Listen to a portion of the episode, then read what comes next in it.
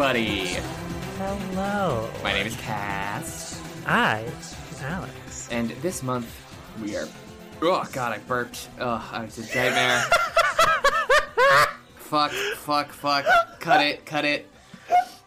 Uh, this month we are talking about Paranoia Agent, directed by Satoshi Kon and produced by Madhouse. Alex, did you like this show? So, I'm glad you asked. So this, this, we always ask this question, but it's the, the stakes are a little higher this time. Are they?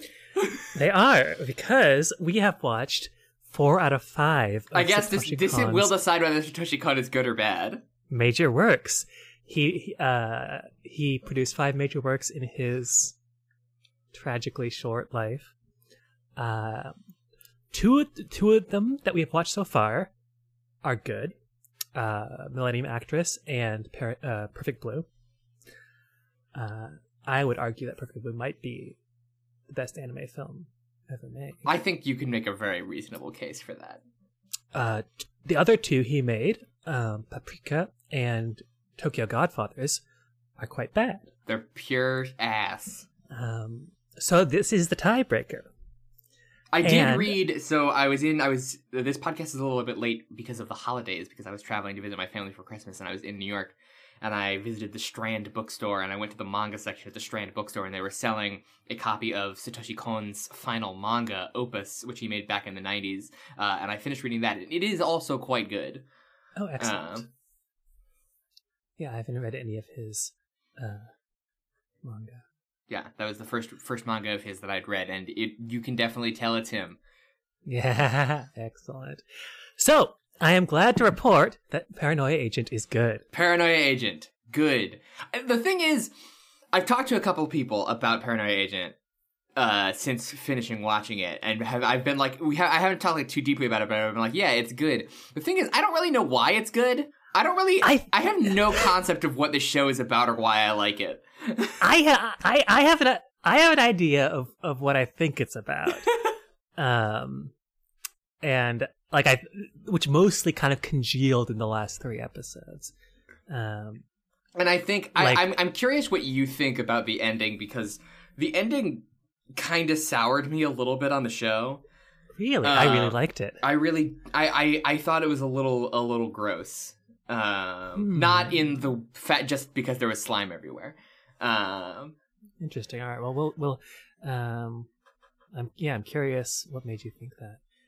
um so yes. So god, how the fuck are we going to summarize this show? It it it's it. Yeah. I mean, It defies reading. it defies summary. I was reading a little um interview with him, and yeah, he was saying that like he got the opportunity to make a uh, like a a series which he hadn't done before. Um, this was one of his last works. After that, after this was um, Paprika, Yeah. uh, and then uh, he made the he made that little one minute short. Yes, uh, Ohayō. Good morning. Um, but then he died in 2009. Yeah. was it? 2009 or 2010, I want to say. Um, so yeah, so so he- he got he had made he'd only made feature films previously, and he got the opportunity to make a, a series, and so uh, yeah, by his own admission, like a lot of like stuff in this was originally kind of ideas that he couldn't fit into his previous works. It does feel like that. Like this show does feel like a collection of ideas that he had. Um, Yeah. But it like it congeals in a way that is remarkable. It does. It does. Yeah, like the first um, couple episodes are kind of we each each focuses on a different individual or set of individuals, uh, and then there's a bizarre section in the middle uh, where we get a couple of episodes that are just kind of almost completely. It seems feels like isolated from the rest. Uh, there was like the Shirobako episode. I want to call. Um, but yeah, but then then the end, like, um, we return to kind of the the original, like story, if you can call it that, uh, and everything comes together. Yeah, it has a very like for something that was made for television, it has a very feeling like it was adapted from a manga because it just sort of like goes off and just like Mm. keeps like going into directions. Yeah, yeah, yeah, you yeah, know, yeah. like it, like, and it doesn't feel like it like landed. It feels very serialized, despite the fact that it was obviously plotted out before they started animating it. right, uh, right. So yeah, so in Yeah, our they're- first, our fir- the first character that we meet, our first episode, is uh, Tsukiko Sagi, uh, who is she's like she works as a character designer for like a sort of Sanrio esque company. Uh, yeah, I don't think they ever get a name. Uh, the company that she works for, but they're they're Mm, basically I don't think so. Sanrio. Um, and she has made she has made an incredibly popular pink dog character called Maromi. Um, but she has been struggling to follow up her her success and create another create another character that's just as successful. Um, and her coworkers are starting to think she's full of shit, and her boss is very exasperated with her. like yeah, Tsukiko is like she's such a funny, like an interesting protagonist. She's Yeah. just like this. She's like the- she, I, I mean, the best word, word I could tr- describe her with is like woman child. She's just kind of like very like odd, quiet, kind of like she feels very much like she doesn't understand or really want to understand much that's going on around her. Uh, in It's interesting that you describe her as the protagonist because, like, What- I like I honestly. I do. I get why you describe her as the protagonist because she's the first character we're introduced to, and it's her sort of arc that ties up the whole thing. But I, near the end of the show, I started feeling like Ikari, the older detective, was actually the protagonist. That's a good point. Yeah, calling her the protagonist is a bit like yeah, there isn't like a, a single protagonist. Yeah, it's very Uh, it's very challenging. I feel like Ikari is more like he has more plot agency than he- Sagi yeah, he, does. and he definitely has a more kind of traditional arc Yeah. in terms of Um, his character's development. you know, and and Sagi, uh, like she has, I think, I she has like the final agency that like wraps up the plot, I believe. Um, but everything leading up to that is basically Ikari or other characters pushing her along. And like the the other interesting thing about her is that she's like she's very much the character the whole plot revolves around, but she has very very few lines. Um, like she speaks very infrequently. Um, she's often Yeah, being spoken to by other characters, but she very infrequently gets a chance to talk, and she often just like doesn't want to talk. Um, Yeah. so it's a very, she's very interesting as a as a protagonist because you you get so little insight into what she's thinking. Um, so yes, so she uh, is on her way home from work, and she comes across this this old elderly homeless woman who's rummaging through trash and finds her finds her unnerving for some reason. Um, and then when she she's like crossing through a parking lot. Um, and like despairing over the fact that she she'll never be able to design a character better than this this dog. Uh, this, this God, we've we just a couple of months ago we watched um Madoka and the Q, Q, Kyubey is this creepy little cat in Yeah. that show, and Maromi has similar kind of like uncanny yeah, uh, vibes, um, and I think yeah, it's it's it's entirely intentional, and entirely appropriate as we as we find out. Yeah, so- something off about his cuteness. So she is attacked in this parking lot by what appears to be an elementary schooler on roller skates. Um, so the this this character that they refer to, they they refer to him in the subtitles that I had. So in Japanese, they refer to him as Shonen Bato, which means like bat boy or like a boy with a bat. Um, bat boy, you can't call him bat boy because that means something else to an English speaker. Uh, Oh, I see. I just remembered that just now. yes, you can't Like- you can't call him bat boy. when I when I, when I when I was watching it, I was like, okay, like Shonen Bat, I'll, like, like I know what that means, but like if you want to properly localize it, you should probably uh, change it to something else. Yeah, so I believe yeah Um, the the subtitles that we both had called him sho- subtitled it as Shonen Bat. I believe the official subtitles subtitle it as Little Slugger, which I think is a, Slugger. I think is a better translation. Um, I mean, it's like it's like I get it, and it's it's it's just a little. It just feels a little goofy. It's a little it's a little too punchy, I think. Like shonen bato is not like a particularly punchy thing to call a serial assaulter, I guess. yeah. Uh, I guess it might be. It just might be like the use of Lil. yeah. um, in, in localization never quite seems to feel right to me. It doesn't. No, yeah, like like using the English, I guess, because the the Japanese word for a bat, like a baseball bat, is bato. Like they wouldn't use. There's no Japanese word for that.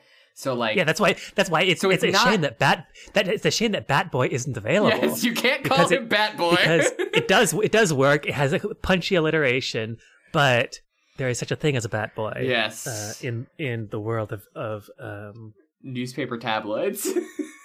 and baseball. oh, you were thinking of the baseball one. Yeah. I was thinking of the. Wait. I was thinking of Bat Boy from Weekly World News. oh fuck! I forgot about him. Yeah, that's the Bat Oh, Boy that shit. everybody knows. Yeah. Um. Yeah. Is is it like in baseball? Don't is Yes. What did they call it? Ball boy.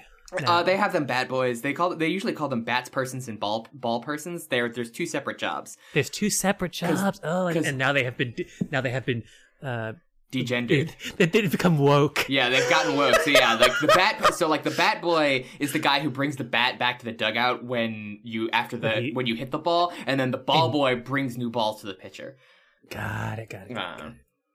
anyway, uh, so yes, you can't call him Bat Boy, so they call him Shonen Bat, and I will be calling him Shonen Bat uh, for for the duration of this podcast because that's what the subtitles call him. But yeah, so so they uh, so yeah, so she gets interrogated in the hospital the next day by these two detectives who uh, are like totally super sure that she's lying about being assaulted.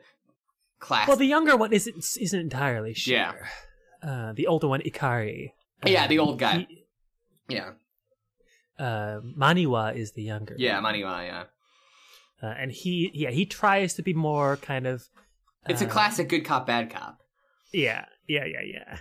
Um, So, so yeah, so she's being kind of doing her we- doing her usual kind of. Um, saying shtick would be mean. um, she she's she's being kind Not- of evasive, but that's just who she is. yeah yeah like it, at least the older one I reads her as being evasive and uh, recalcitrant, but she just like that's just how she is. Uh, and then she kind of yeah ends up drawing this kind of silhouette of a kid with a bat and describes his the golden the golden bat and the golden uh, skates. Yeah. And so that's what the description that the um that kind of enters the public consciousness. Yeah. And then we also meet Kawazu, who is just like a dirtbag, scumbag Oh, reporter. He reminds me, the guy he reminds me of is actually the character of Ushikawa from the uh, Haruki Murakami novels 1Q84 and The Wind Up Bird Chronicle. Those novels are not related, but he shows up in both of them, and uh, he gets described. God, I should try to find this, but like I, I'll, I'll never be able to find it. But like he gets described like each time he shows up, Murakami devotes like an entire page to like detailed descriptions of how unpleasant he is. Just like just like a whole page of just roasting this dude of just like just like making fun of how his clothes don't fit and his weird bald spot it's very good uh, and that's what this guy reminds me of uh, yeah. So this this guy is not only like he's just he yeah he's just the worst. He's a, scu- he's a scumbag and a creep.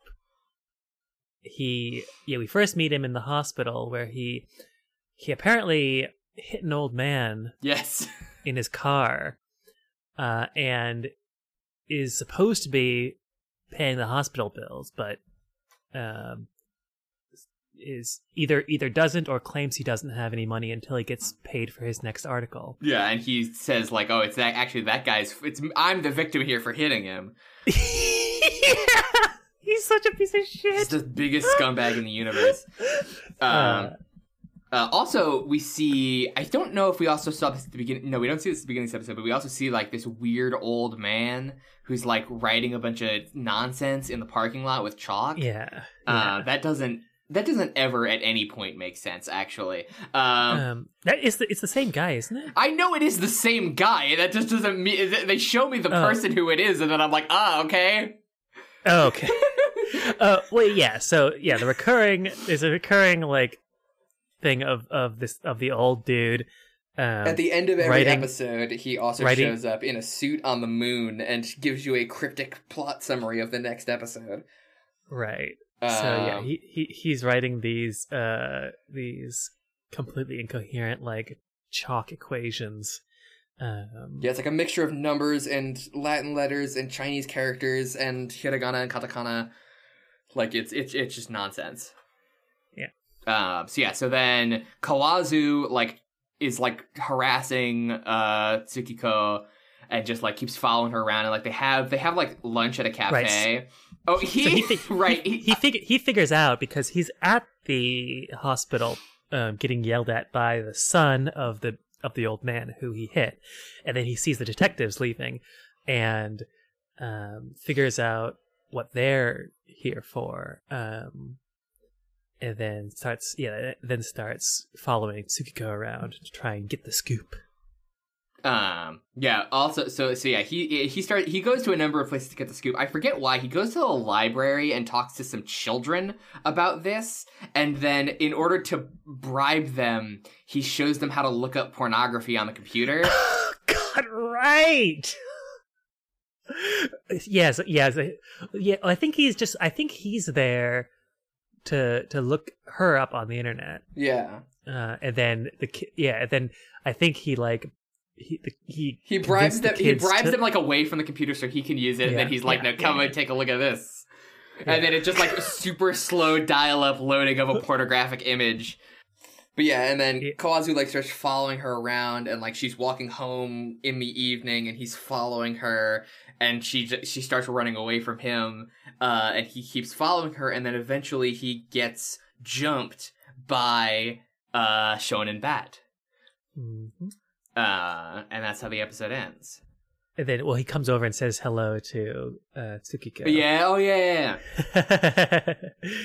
um, there's a really funny bit, yeah, in the it, like in the middle when they're when like they're the news media is covering Shonen Bat. They have like interviews with like these kids, uh, and they talk about like the difference between the virtual world and the real world, and how this kid is a symptom of of our society and uh, the breakdown of it. And th- this little this little this little like junior high schooler is like keep the violence in video games.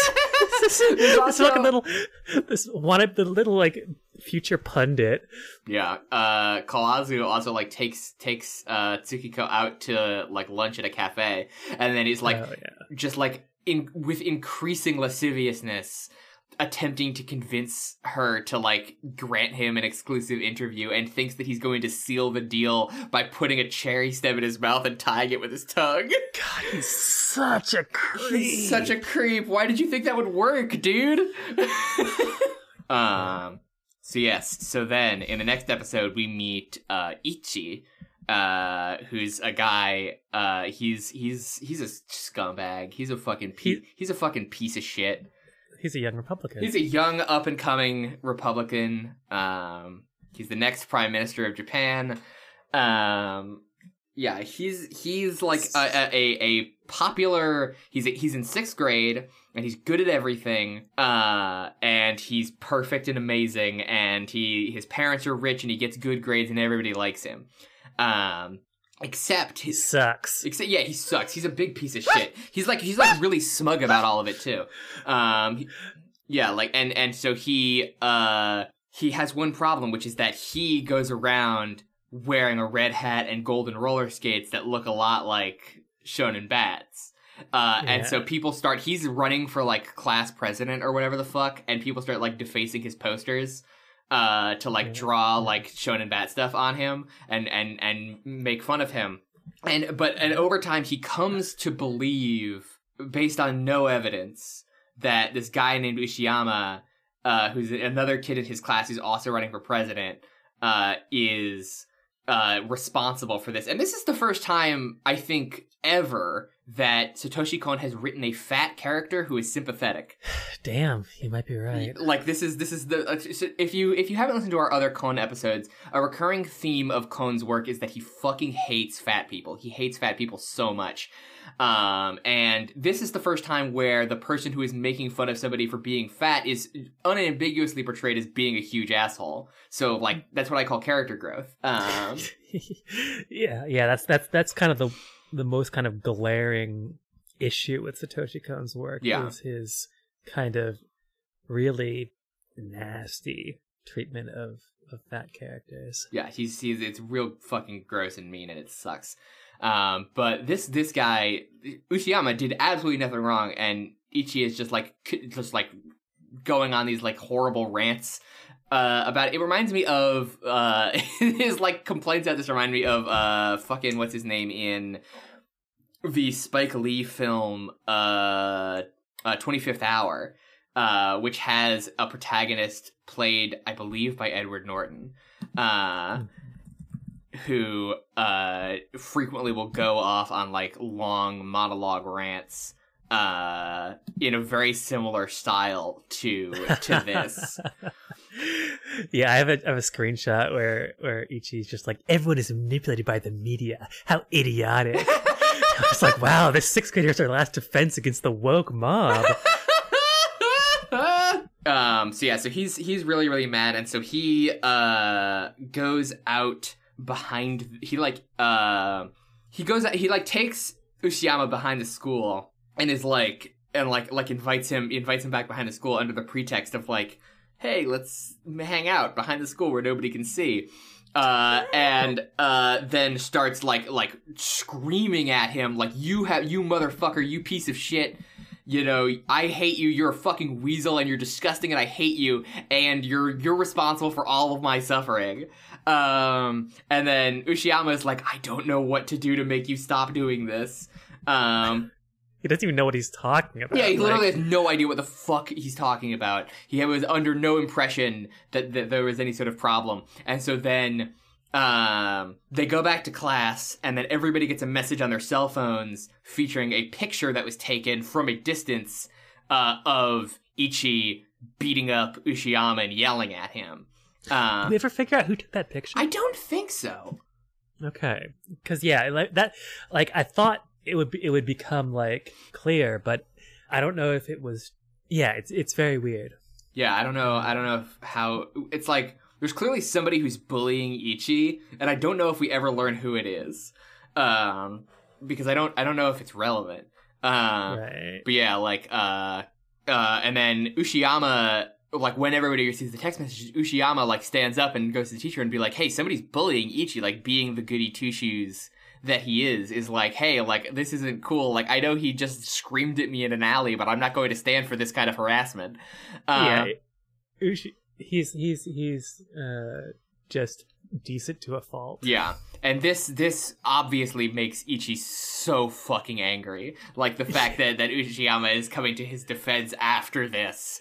that he ha- that he has to be that he, yeah that that that he has to rely on this kid's uh goodness. Yeah. Um and then uh we also get some sequences where the detectives like question uh Tsuki uh Tsukiko again. Uh and she she's like standing there holding Maromi and is like and and the detectives are like losing their minds and start asking the dog questions.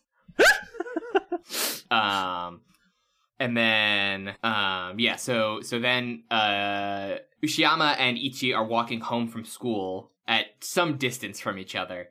Uh and Ichi Ichi's like sitting there and being like oh I I, I wish he would get attacked by Shonen Bat.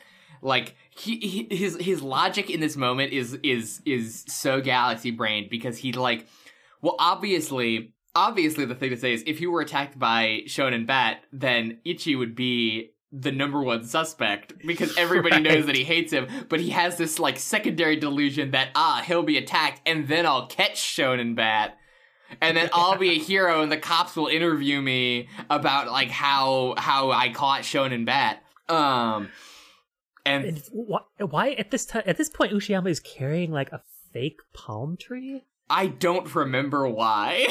okay, me neither. You know. and it keeps it, it keeps showing up in various like Sixth graders love to have complexes. they they do have random fixations, Uh, uh, and so oh yeah, Yeah. because he they were walking down the street together, and Ichi literally asked, "Why is this pig carrying a palm tree?" the question, yeah, we all want to know what to deal with the palm. tree Um, so I, I think it is just a non sequitur. Uh, Okay. and then Little Slugger shows up and attacks Ushiyama, and then Ichi chases after Little Slugger and can't catch up to him, and then Little Slugger comes up behind him and whacks him too.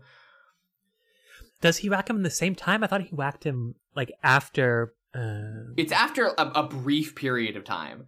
Um, but it's it's right it's right around this. It, the the plot synopsis on Wikipedia says uh, Ushiyama attempts to confront Yuichi, who just gets angrier, hoping Ushiyama will be the next victim. Almost immediately, Ushiyama is attacked for real. Eventually, Yuichi goes insane with egopath- ecopathic de- delusions of reclaiming his fame before being attacked by a Little Slugger himself. Right. Like I feel that I think he stops going to school and there's that there's there's a sequence where he's basically like Oh yeah, yeah. He's hallucinating and like yeah, he's he's hallucinating because like he goes to his his birthday party happens and nobody sh- comes to his birthday party. Oh Um, right, and then he- except except the Right. the- Yes. And then he goes. Yes. And then he's he's in his bedroom, and his mom wants to let wants him to go to school, and is like trying to open the door, and the door's locked. And then like the whole world goes all wobbly, and he like goes inside, and everything's drawn in a different art style. Yeah, yeah, yeah. Uh, and then and that's where he gets whacked. Yes. Yes. And then he gets whacked. Um, and so yeah, so he so yeah, the the birthday party is really funny because like uh yeah, he had, he had he, he was so popular he dreamed of everyone coming and the grad student who tutors him who he has a crush on being there. Uh and it's only her and his mom who end up showing up because everyone thinks he's a fucking serial It's- bonker. The- this episode is so like I do like this kid is a little shit, but it does feel like weirdly sadistic about somebody who is like twelve years old. Yeah, like they real they really pull no punches They on, like on they like kid. fucking like Coen brothers like a serious man. This guy, like, like straight up, they just ruin his, they just ruin his that's, life. That's that's such an apt comparison. Uh, good lord. Um, but yeah, the the grad student Harumi is the subject of the next episode. oh, I didn't put that together. Okay, yes, okay, that makes sense. Um, yes, I, I I saw them saying that they were connected, but I didn't. I I wasn't able to keep track of how. Um, but yes, okay, so yes, uh, Chono. Uh, so she, we we the first thing that we see in this in this episode is uh her having sex with this like otaku guy because we had we just had to have we had we had an episode where a fat character was sympathetic so now we have to have a fat character who's really gross and can't have sex unless he's looking at his anime figurines. Um because uh satoshi kon is a scumbag. Uh, at this point, we don't know this is Harumi. yes Uh, yeah we just see this like hot goth lady uh who is having sex with a guy who can't have sex unless his anime figurines are watching him um, and then immediately when when sex is completed turns around and congratulates all of his anime figurines and how good of a job they did Uh, Well, yeah, they. I mean, I, I just wrote, imagine having your sex scored out of ten by anime figurines. so I, fe- I, I, I just imagine them holding up little, little. Um, the olympic scoring cards yeah, yeah. yeah Um, so then, uh, yeah, our girl uh, pieces out, um, gets a voicemail from a woman who asks how long she's going to be doing this, um, which we assume means prostitution. Um, but what it actually means when she gets home is how long she's going to be um, existing, because uh, this is Harumi in, or it's her kind of other self. Yeah, she has she has dissociative identity disorder, and her her second personality is a, a hot goth sex worker, Uh, and she's so, yeah, mad she- about she- this for some reason. yeah, Maria is way cooler than her. Maria is so much cooler than Harumi. Harumi's like, I just want to get married to this random old guy who works at the university that I work at. Uh, Well, it's- or my, I think oh it's yeah, her- yeah, it's her, it's her her- thesis her fucking- supervisor. it's a fuck yeah, it's Yeah. a fucking thesis advisor. Yeah, it's her fucking thesis advisor. She's like, Um, I want to get married to my thesis advisor, who's a weird old guy, just to spite the way cooler person who lives inside of me. but yeah, so th- uh, yeah, this episode is is like really real well done and kind of Yeah. It, it feels very like um Perfect Blue Yes. in how it how it fucks with per, like uh, like um point of view and the the character. Yeah, there's a lot of really cool like edits in this where like you go from where like you like lose time because like one character or another character like isn't perceiving it because like that's not the identity that's fronting. Um, Yeah. and then so like you Yeah. cut to like the future and then like something has happened and you have to like piece it back together. Yeah, it's very it's a lot like Perfect Blue uh in, in that way. It's a very it's a very Satoshi Kon kind of plot. yeah and so we yeah kind of we we we, we learn kind of the that kind of that this is going on because she has a psychiatrist who basically uh relays messages between herself uh and uh, yeah he, at one point he tells her that maria has realized that her existence is disappearing little by little um and that uh if you harumi would realize who you are she'd be very happy um and then immediately after that, uh, Harumi accepts a, a, an offer of marriage from her her supervisor. I'm like, girl, when Maria said "find where you belong," I don't think Yeah, she's just trying to like she meant. Yeah, she's just trying to like stomp out this part of herself that she hates by accepting a marriage proposal from like the first man who looks at her. Um, it's very, it's a very unusual behavior, uh, but she's very upset about this for some reason. Um, yeah. I mean, I think like she's so yeah, mad about how not cool she is. yeah, I, I, like her. I guess her kind of core issue is just um, wanting some sort of stability.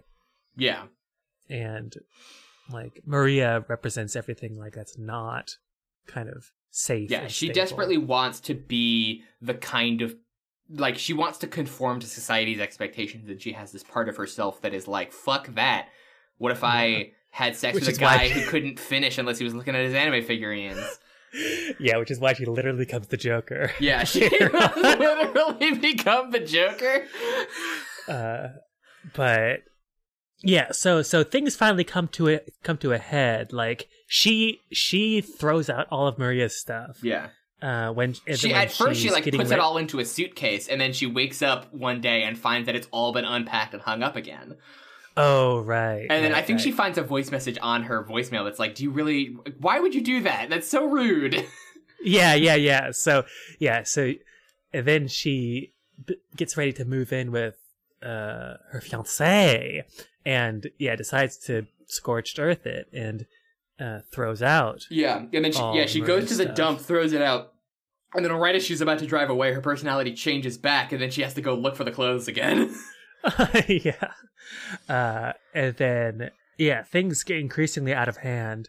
Um, I don't remember the, the, the exact chronology because all I wrote after this was Fight Club. Uh, if there's an incredible scene in um, the film, well, there's a film version of Fight Club. The book isn't actually any good. Uh, this is one of the few cases where the film adaptation is much better than the original source Yes. material. Um, but there's a great scene where uh, Tyler Durden is fighting himself, uh, and so you kind of he thinks he's fighting someone else, but it's actually just one of his his aspect of his personality, and so then like the second time they show that scene, it's just like him punching himself in the face, and there's there's there's a, there's a bit very much like that here where yeah, um Harumi like thinks she's fighting Maria, but it's just yeah, her yeah. Things escalate where like Mar- kicking her own ass. Maria, like Harumi, calls like the the s- escort agency that she works for, and it's like, "Hey, I'm never coming in again. Fuck you." And then you know the next, and then like the next evening, she gets a call from the escort agency. Is like, "Hey, are you working tonight? I thought you were working tonight." And she was like, "I just I called you and telling you that I that I was quitting." And it was like, "Oh well, you called us again and said you changed your mind."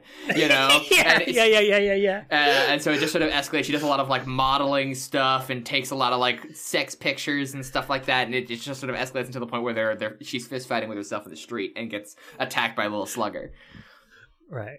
Some also wearing Joker makeup. Yes, yes, she's wearing Joker makeup at this point. Don't not sure why. Uh, Yeah, she's become the Joker. Her personalities have merged into the Joker, and then she gets beat up. but yeah, like as a standalone episode, this might be my favorite. It's one, really great. Like, Like, yeah, it's really good. Like, her character is really interesting. It has one of the greatest gifs in anime of when Maria first gets home and kind of collapses onto the couch and gets all cozy. I watched I watched this whole Uh, show on an airplane, and I was really worried about this because like I watched the first half of the show on my flight to New York, and I watched the, the rest of the show on my flight back. And the front half of this show has a lot of like front loaded boobs, where there's like there's this episode, and then there's like the porn stuff in the previous episode. And I was like, God, everybody's gonna think I'm a fucking pervert on this plane. It's critically acclaimed animation by one of anime's greatest directors. I'm not a freak, I promise. Nobody cared. And then I, I one of the other books that I got at the the other book that I got at the Strand was uh Junji Ito's adaptation of No Longer Human by Osamu Dazai, which is a book that I've recommended on this podcast before. The adaptation is really, really phenomenal, and Junji Ito is on a mission to prove that sex is the grossest thing in the universe.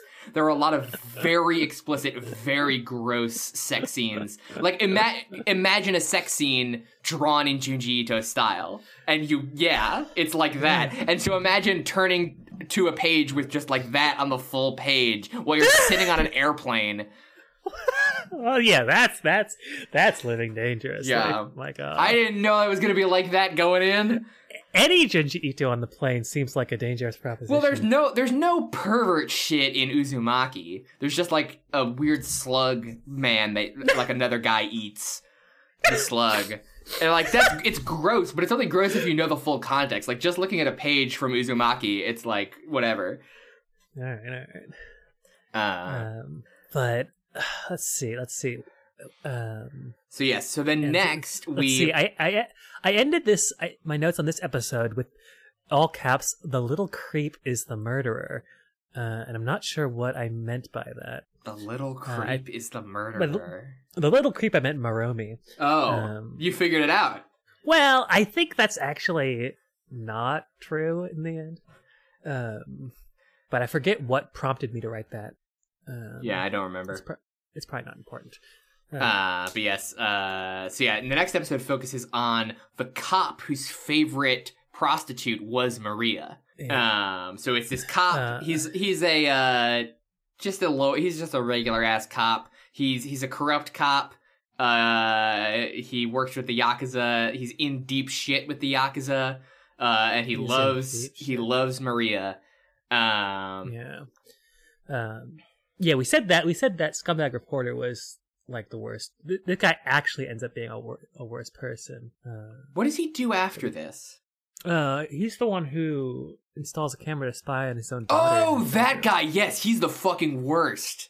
Yeah, this, this, this is the same. this is the Okay, same. yes, same guy. Okay, we'll get there. Uh, Uh, so yeah, so yeah. Uh, warn, warning for that. yes, content warning for the worst shit. Um. So yes. So uh. So yeah. So uh. Masami is his name, and he he's in deep shit with the uh uh the yakuza who uh ask him like, hey, can you give? They're they demand increasingly absurd amounts of money from him. Uh, yeah so he'd he's he'd been kind of um so yeah he had been kind of working with the yakuza to do like usual cop liaison things but but demanding increasing amounts of money for it uh so that he could buy a house um but also just because he's like a greedy little fucker uh and so i i think one of the yeah one of the yakuza higher ups finally gets fed up with him and his bullshit and decides to take the money back. Yeah.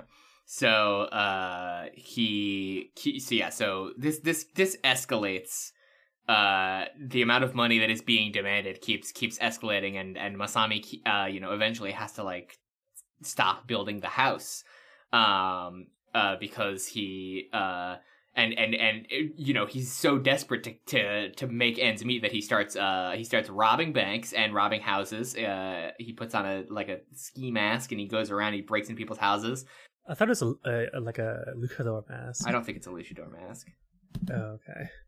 Um, but yeah, he goes around on a, on a bike in this like tracks like it's like pink. oh yeah it tracksuit, is a luchador mask uh, like bonking old ladies on the head and taking their taking their money. yeah he breaks into some old people's houses and and then he takes their money and demands they call him daddy uh right. Yeah, and then he gets attacked. Uh, he's wa- like after uh after this this burglary where he it says to call him daddy, and then their daughter walks in. Uh, he's walking around later, uh, and he's attacked by little slugger. Um, and then unlike everybody else, he's fine afterwards, and it's like, hey, why the fuck did you do that? his his skull is just too thick. Yeah. Uh, and And, yeah. So yeah, so like you get the usual kind of wind up. Like the sound design is a great is great in this show. Yeah. Like when you, you get this kind of this music and the sound of the skates coming up that swells and swells and swells right before a person gets attacked. And this time it goes just gets bonk and then he's like, Ow! What the fuck? why did you do that? And then just just like chucks a brick at, at the kid.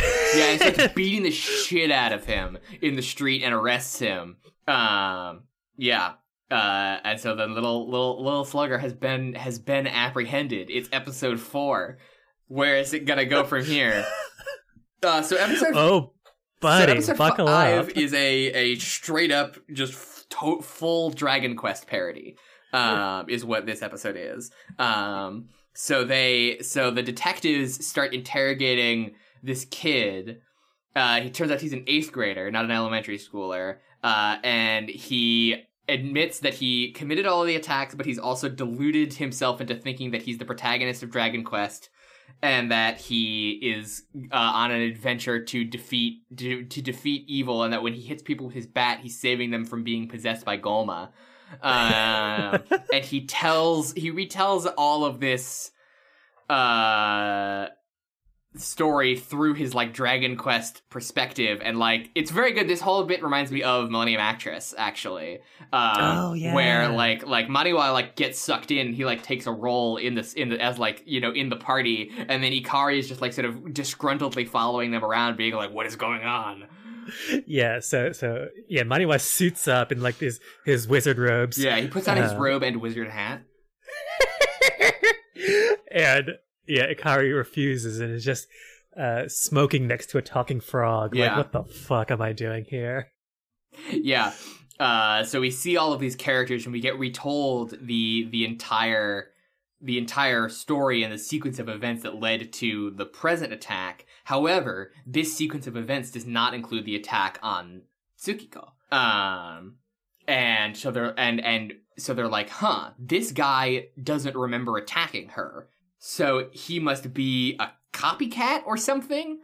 Um, so, but they, but he points them in the direction of the other witness to the attack, which would have been the old lady, um, uh, who was the old homeless lady who was there. Um, and so they go in search of her because she has been been no show at her shelter for like the like she lived in the area, but she hasn't been around since the attack. So they're like, huh. Um, so they go and question this old lady. Uh, and Ikari gets very, very mad at her because she just keeps telling uh, stories about her grandkids uh, the entire time. Yeah. And then uh, Ikari like grabs her shoulders and shakes her a bunch and is like, "What did you see? What did you see?" Um, and she says that nobody was there besides Tsukiko. That she saw the whole attack and that Tsukiko was alone. And so at this point, Ikari and Maniwa are pretty much convinced that she made up the attack. Um, for and and present her with a version of her having made up the attack by which like uh is like oh you were under a lot of pressure at work and like you just wanted to be attacked by a street assailant that would have solved all of your problems which doesn't make any sense at all but is exactly the sort of thing that a cop would believe um and then while they're interrogating her, she is like punched by an unseen force. Um, she, yeah, she gets shun and battered out of nowhere. out of nowhere. Nobody else sees anything, but she she is she is knocked out by an, an unseen assailant uh, in the interrogation room. Uh, so simultaneously, and this is where the content warning stuff comes in. Uh, we yeah we get um a new a new new character, character. Taiko, and this is where like the chronology of all of this stuff, because I like is becomes it becomes very complicated. A lot of stuff is happening at the same time, um, yeah and it's some of it is a flashback and some of it is stuff that's happening now and some of it is stuff that's happening it, it it's very yeah it's it's all very satoshi kon uh, is what it is so taiko is she's a, a teenage runaway um and she's she's running away from her family. Um and her dad is masami. Um and so they have just moved into the house that that he had built for them. And we did we we uh and he she she like goes home after school one day and her friends are like hey you want to go do karaoke? And she she she like loves her dad so she's like oh no i have it's my dad's birthday. Well she says it's a special day but it's her dad's birthday. She goes home and she like sets his desktop background to like a special birthday image and then discovers on his computer that he has a bunch of photos of her undressing in her bedroom and that he has planted a secret camera behind her bookshelf in order to spy on her naked um and then she destroys she like knocks over all the furniture and runs out of the apartment or runs out of the house. Um And so let's see. and then she's attacked and then like this is like intercut with like the her contemporary runaway scene where she's being talking her dad keeps calling her on the phone and she's talking to her to her dad on the phone. Um and you know she, she she's talking about how she wants to destroy everything and then she gets attacked by a little slugger and when she wakes up in the hospital after that attack um her dad is like well well our house is destroyed by the storm so i guess you got what you wanted. Uh and she says she creepily laughs and asks him like hey real quick question who are you Right. So that's the end of episode six. Yeah. Uh, my notes are a little sketchy on uh on what on did what happens in six and seven. So yeah, and then seven is where so basically like the thing about the Taiko attack is that it happens while Tsukiko is in questioning and Kozuka is in questioning. So both of them are Kozuka is the the kid who thinks he's in Dragon Quest. So they're like, oh shit. Neither of these people can be Little Slugger. There must be some other one because like these these guys have right, right, explanations for what has happened, but like we need to figure out like where this is, who who is doing who did that attack because clearly we don't have all the people who are perpetrating these attacks. Um, And so yeah, so this is where kind of uh Maniwa, the younger detective, Yeah. starts starts getting a conspiracy brain yes, and he starts imagining some sort of uh yeah. So he notices that the connection between all of these victims is that they all were like pushed into a corner. You know, all of these people were like in situations where they felt that they had no escape. Um, Tsukiko was was under increasing pressure at work to like replicate her success and prove that she wasn't a kind of a a one time um success. Uh, and yeah, and, I, and you, you mentioned earlier kind of her running away from the old lady and like I think anxiety under capitalism is kind of a, a minor theme in this or a major theme depending.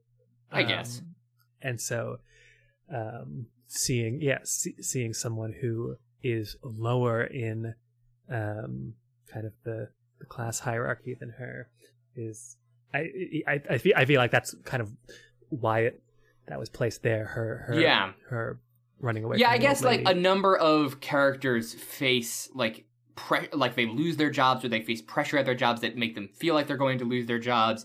And like there's there or like you know so like uh what's his the cop like he's in with the yakuza and stuff and like you know the the detectives like they both lose their jobs a little bit later you know and like a lot of these characters are in situations that that are very unstable. And like there's like a whole episode is devoted to like in the instability of uh Ikari's like family situation um you know so like I, I hadn't thought about it that way but yeah I think you're right Uh, and so yeah, so Tsuki, that's what that was. That was what Tsukiko's uh, kind of corner was, and then uh, the uh, Ichi was just kind of faced with losing kind of all his his whole he was he was life. getting middle school a serious man yeah. Um, Maria was yeah kind of losing the stability she'd been seeking her whole life. Uh, the the creep cop was losing kind of the house he was trying to build, uh, buy, and kind of his yeah his whole financial situation. And so yeah, so Maniwa is like, okay, so there's something going on here. People when they are driven into corners, somehow they they call out to Shonen Bat, and and uh, he's one person yet he's not, and he can be in any place at at any time. And Ikari is just like, what the fuck are you talking about? Um, but then, uh, so yeah, and Ik- Ikari is like, you should probably, you should probably take some time off, man. You're, you're going through a lot. Um, but then they go to go check on Kozuka, and he has been killed in his cell by another little slugger who phases through the wall and escapes. yeah. Uh, and yeah, and they, they both they both seem to see this this little slugger chase after him, whoop, and and then he's gone. Uh, but the the kid is undeniably dead, Yeah. and as a result of a suspect dying in custody, uh, they are both both detectives are sacked. Yes. But that happens later because what happens in episode 8 is entirely unrelated. And now for something completely and now different. for something completely different. So this this episode is in, amazing. Uh, this is yeah, this is so wild. this is so weird and funny in a way that like it, it's such a sh- bizarre concept. So what this so basically three people meet up in the street and they're all they're all like basically like there used to be on on Usenet there was a, a news group called Alt Suicide Holiday that was a bunch of people that was like it wasn't like exactly like a suicide pact forum but it was people who were suicidal discuss like discussing suicide in a way that was not uh psychologist approved shall we say? Uh and these guys are basically like those guys uh, and they formed a suicide pact on the internet. And so these two guys show up. There's an old man named Fuyubachi and like a younger guy named Zebra. And then there's a third person shows up, this this woman named Kamome that they've been speaking to on the internet for months. And it turns out she's like a nine year old girl. yeah, and they both just they both are like, oh fuck, we can't do that. yeah, yeah. So, uh, so the first first like five minutes of them running away from her, Yeah. trying to shake her off so that they can go through with their their uh, suicide without her, and her just chasing after them. Yeah. And then It's- they eventually they go into an abandoned house and try to gas themselves with carbon monoxide, which is a bad way to kill yourself by the way. You get really bad headaches and throw up. It's not good if you've ever like left a stove burner on for too long. It's like that but for several hours. Um don't do that. Um so they're trying to gas themselves with carbon monoxide uh and um and and then she shows up and they're like oh my god fine okay you can stay here uh and then the house that they're in is demolished by a construction crew Yeah, just it's just one of the walls is just pulled down. Yeah. they're all just like lying there on the ground. yeah and they're like well shit and so then and every time they go to try a new method like it flashes back to them talking on the forums about like you know different possible ways to kill yourself and then they they go down to the to the subway and they go to jump in front of a train and then another guy jumps in front of the train first um and they they look down at him and they're like huh it's not a pretty way to go is it then, and then he fucking gets yeah, he up. gets up and walks away He's like, "Ow, that fucking hurt," and just staggers off, bleeding profusely. they just turn and watch him, and just like, "Oh, oh." And then they're like, okay, well, uh, let's take a train ride. So they all It's have, like a normal train ride. yeah. So they all go get on and get on a train, and then they have they have a fantastic time, and they go out into the countryside. Yeah, because the, I mean, the, the little girl like ha- hasn't like gotten out to do much, and so like this whole outing is just like she's having the time of her life. Yes, Uh, like hanging like her her home life kind of sucks, and so like she's hanging out with these two internet friends, just like going into the country like just doing shit, taking a day off, like. and and they, and the whole time they're trying to figure out how to stop her from killing herself. Yeah. Uh, and and so they they go out into into the countryside and they climb up a mountain and they try to hang themselves from a tree, but uh, Kamome gets too excited and starts jumping up and down uh, on the pile of rocks that they've they've put together to stand on, and uh, the the branch breaks. Um, And they all roll down. they all the roll hill. down a hill. Um, uh, and then yeah like there's this this, this scene is yeah the, then yeah the, the way it shifts from like black comedy to kind of like action like kind of really moving little scenes is incredible like at this point the old man um Fuyubachi like he's he he, he tries to get zebra to be quiet hoping that she'll kind of go off and not not follow them to their to their early grave. Um and then but then she starts crying because she's been left all alone in, in like in the fucking middle of nowhere. Yeah. uh and like yeah like they realize what they can't abandon this girl. Uh and that like all she really needs is like friends. Yeah, and then we also we also see the inside of Zebra. He like wears a locket around his neck, and it's revealed that inside of his locket is a picture of him and another man in like a romantic relationship. oh Um. Uh, so yeah, so then they they they go de- they go back for Kamome, and they're like, okay, fine. Uh, and then they go and they stay at like a like a ryokan.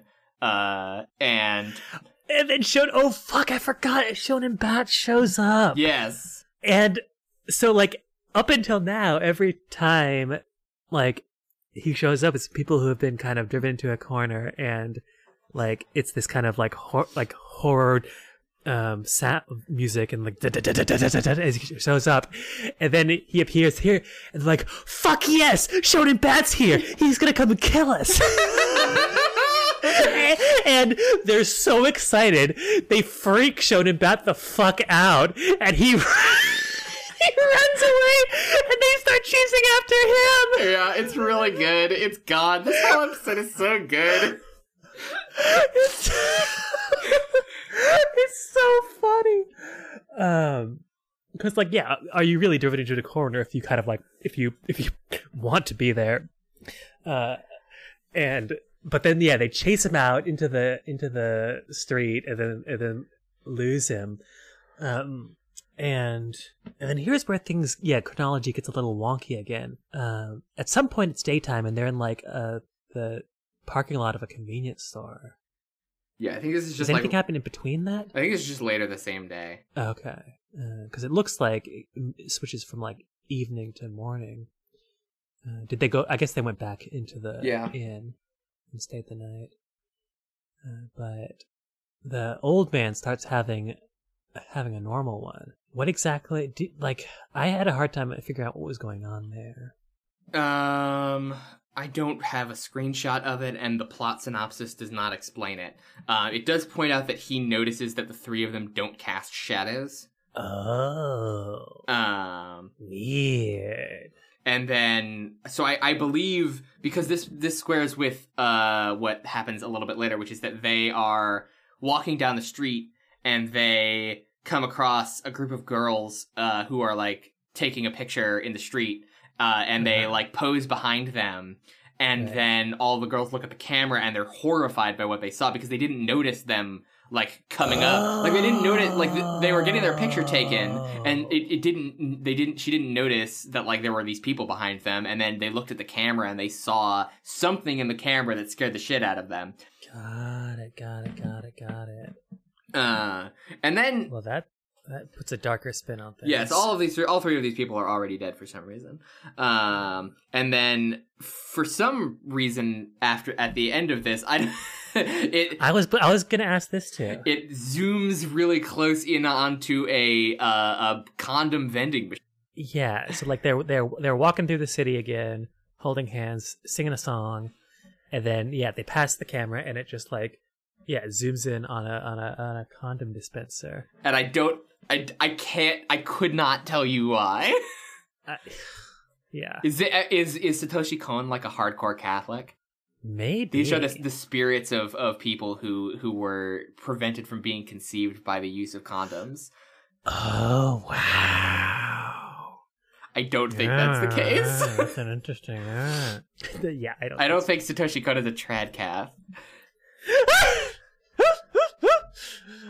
Uh, It's so yeah, so yeah. That was, if you know what the fuck that's about, write in. email us at animejokes at gmail.com. Uh, if you know- subject line condoms. Subject line Satoshi Kon trad cath. So we- we have time for at least one more uh, kind of deranged episode before we get Yes. back to our. so episode uh, ten or episode nine. No, we get two more deranged episodes. Hell yeah! Uh, episode nine is a bunch of housewives standing in the like garden area of their apartment complex and trading increasingly absurd stories about Shonen Bat. Uh, so yeah, so so yeah, there's, there's th- there are four of them. Three of them are kind of like old, like a little older, yeah, and they've been living there for a while. And the new one is a younger woman who just moved there and is is trying to kind of work her way into the, Yeah. the housewife hierarchy. Uh, and and she starts trying to tell her own stories. they all fucking suck. Yeah. Um, Well, like, so yeah, they t- the first the, They- the first story that they tell us about is like oh do you want to know how this this this kid who like lives in this apartment complex died and like he had failed his like college entrance exams multiple times? And then he goes he's been studying like super hardcore and he goes into the college entrance exams and then he like sneezes out a math equation and then goes into the into the bathroom and accidentally like sneezes and coughs and barfs up all of the math that he's memorized. Uh, uh, and then uh, opens the and then opens the stall door and gets and gets killed by a little slugger. yeah, so all the stories are like ridiculous and wildly, obviously untrue. Um, but like the ones that the the older women are telling are at least funny. yeah, the second the Uh, second story is of like a young woman who's like stuck at home with her terrible mother-in-law, and then like Oh, the the- husband is gonna come, and then like they both think the husband is gonna come home, and then there's like a knock at the door, and like the the mother-in-law like they both race to the door to open it first, and the mother-in-law gets there y- first, and then is killed by a little slugger. yeah, they've been they've been like increasingly at like at odds. Uh, the the the wife and the mother in law, and, and it, it almost goes to violence, and then and then yeah, and then little slugger resolves. Yeah, resolves my the- the favorite dispute. is actually one of the ones that the, the younger woman tells, which is the Yeah, first I- one. The, I- the first one she tells, which is about uh, It's actually okay. Yeah, I was wrong. This one is actually it's the, funniest one where she she tells a story about uh, a a couple going to a doctor for in vitro fertilization and then she they mess it up and the baby is related to neither parent. Uh, they use the wrong sperm and the wrong egg and then they're just like sweating bullets trying to like be like yes it's your baby and then she comes in complaining about abdominal pain and then they look at the they look at the ultrasound and the baby has a, a, a golden baseball bat.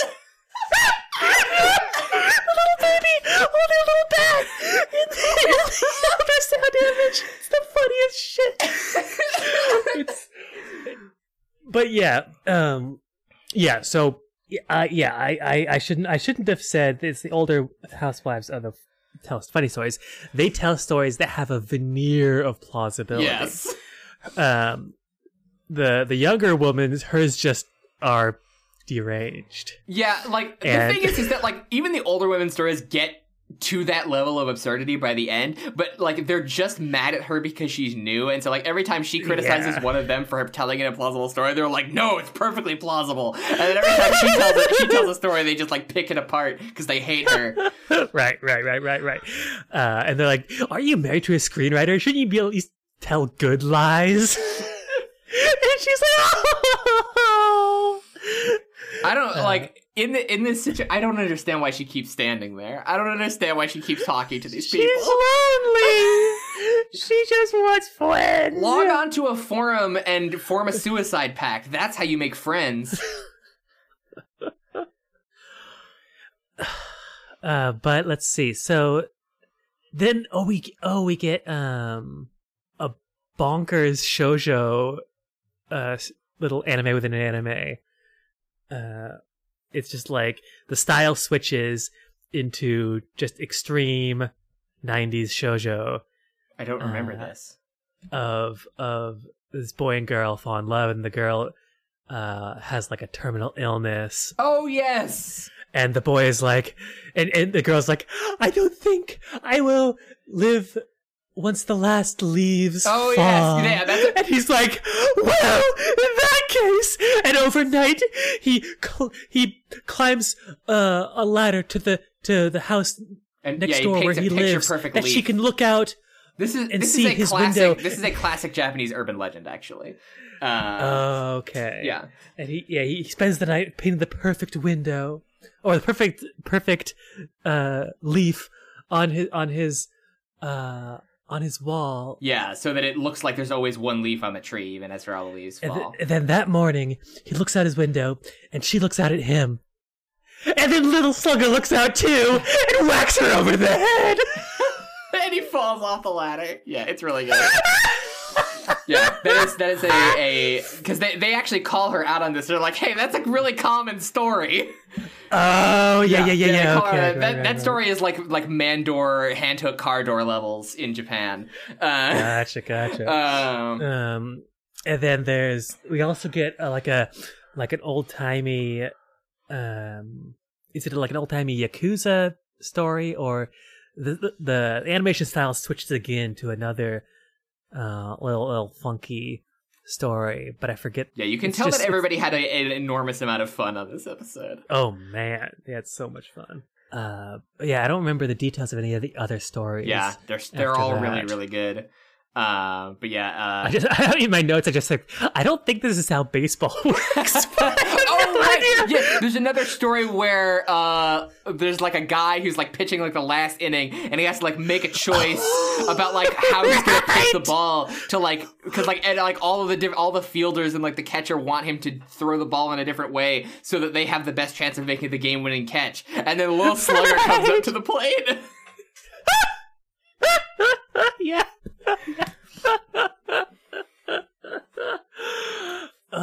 God. Oh yeah. Then there's the one where there's the the um. They oh yeah. This this, this dude walks by and he says hello to them, and they're like, "Who is that?" And they're like, "Oh, so and so." And they're like, "Wow, that that's what like he's he's he's gone to seed a little bit, huh?"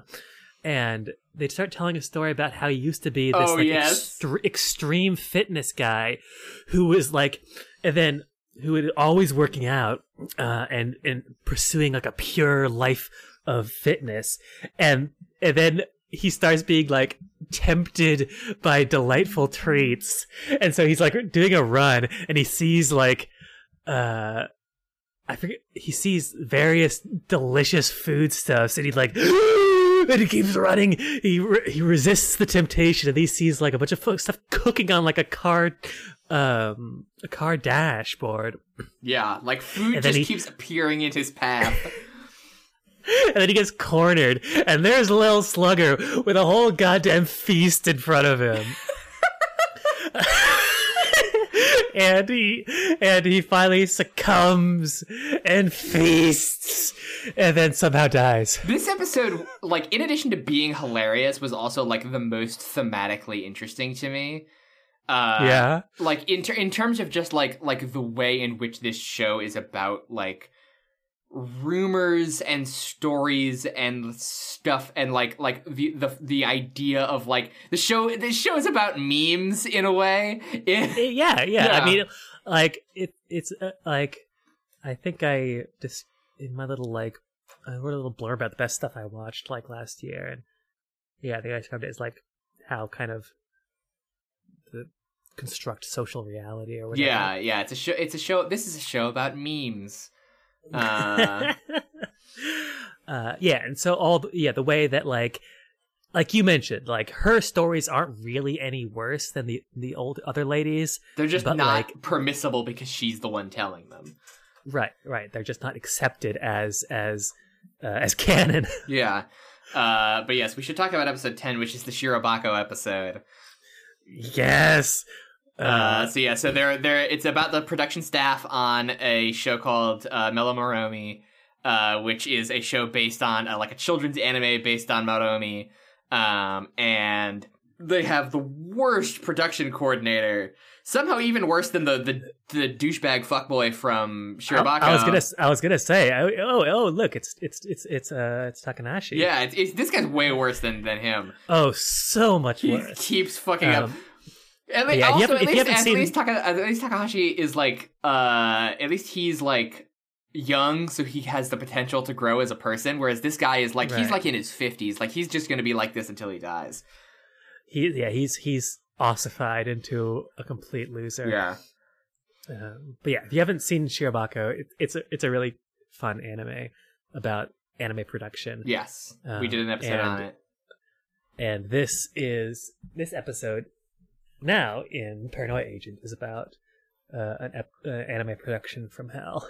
Uh, where Yeah, so he keeps fucking up, and it, like the entire episode, like it has this frame narrative where he's like driving furiously down the road, like trying to deliver a tape to a TV network, and like th- he like hallucinates himself being pursued by a little slugger, uh, and like keeps falling asleep while he's driving and and dreaming about the events that have led him to the situation, all of the mistakes that he has made.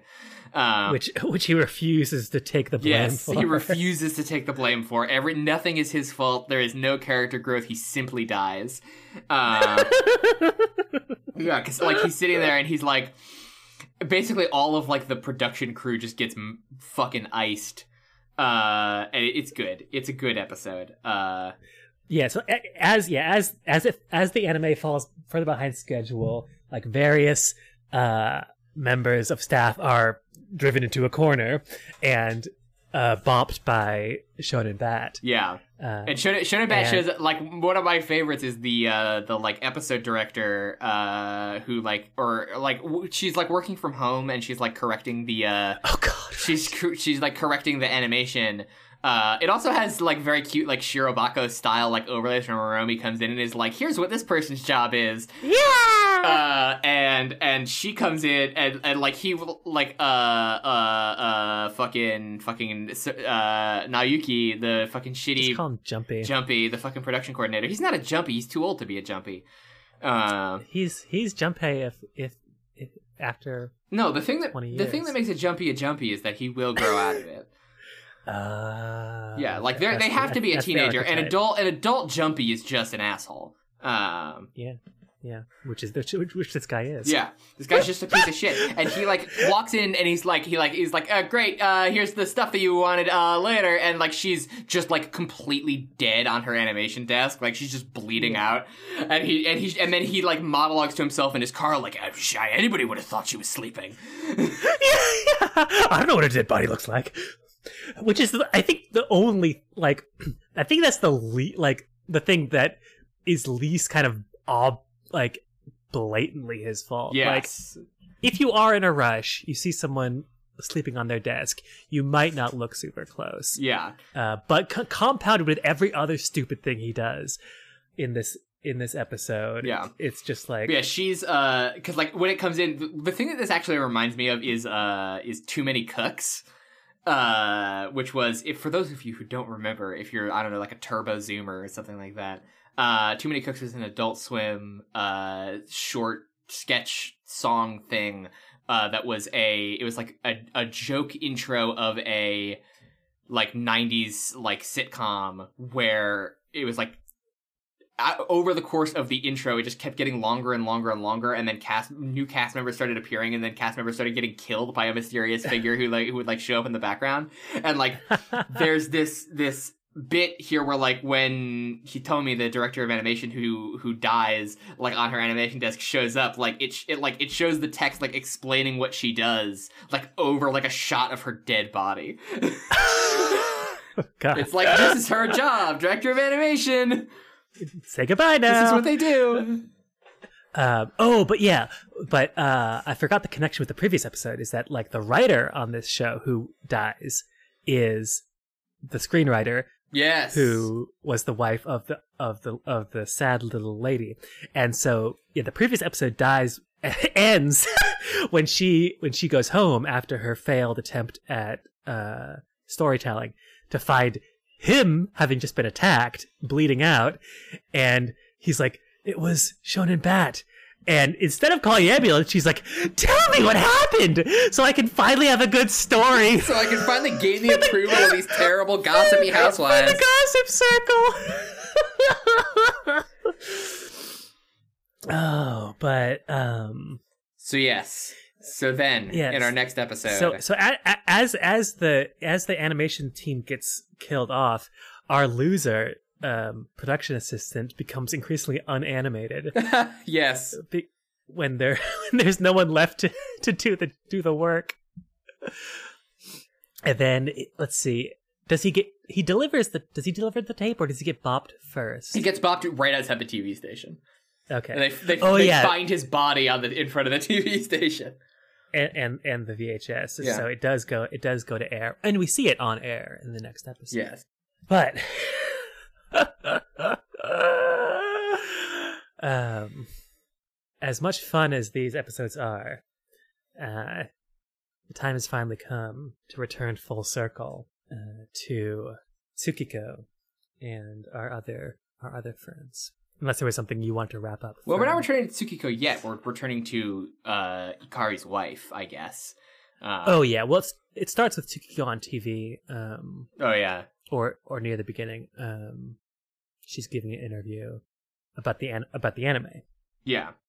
going on, and she says, "I hope this anime will help spread a sense of peace among the people." Uh, and then Lil Slugger shows up for Ikari's wife, Misae.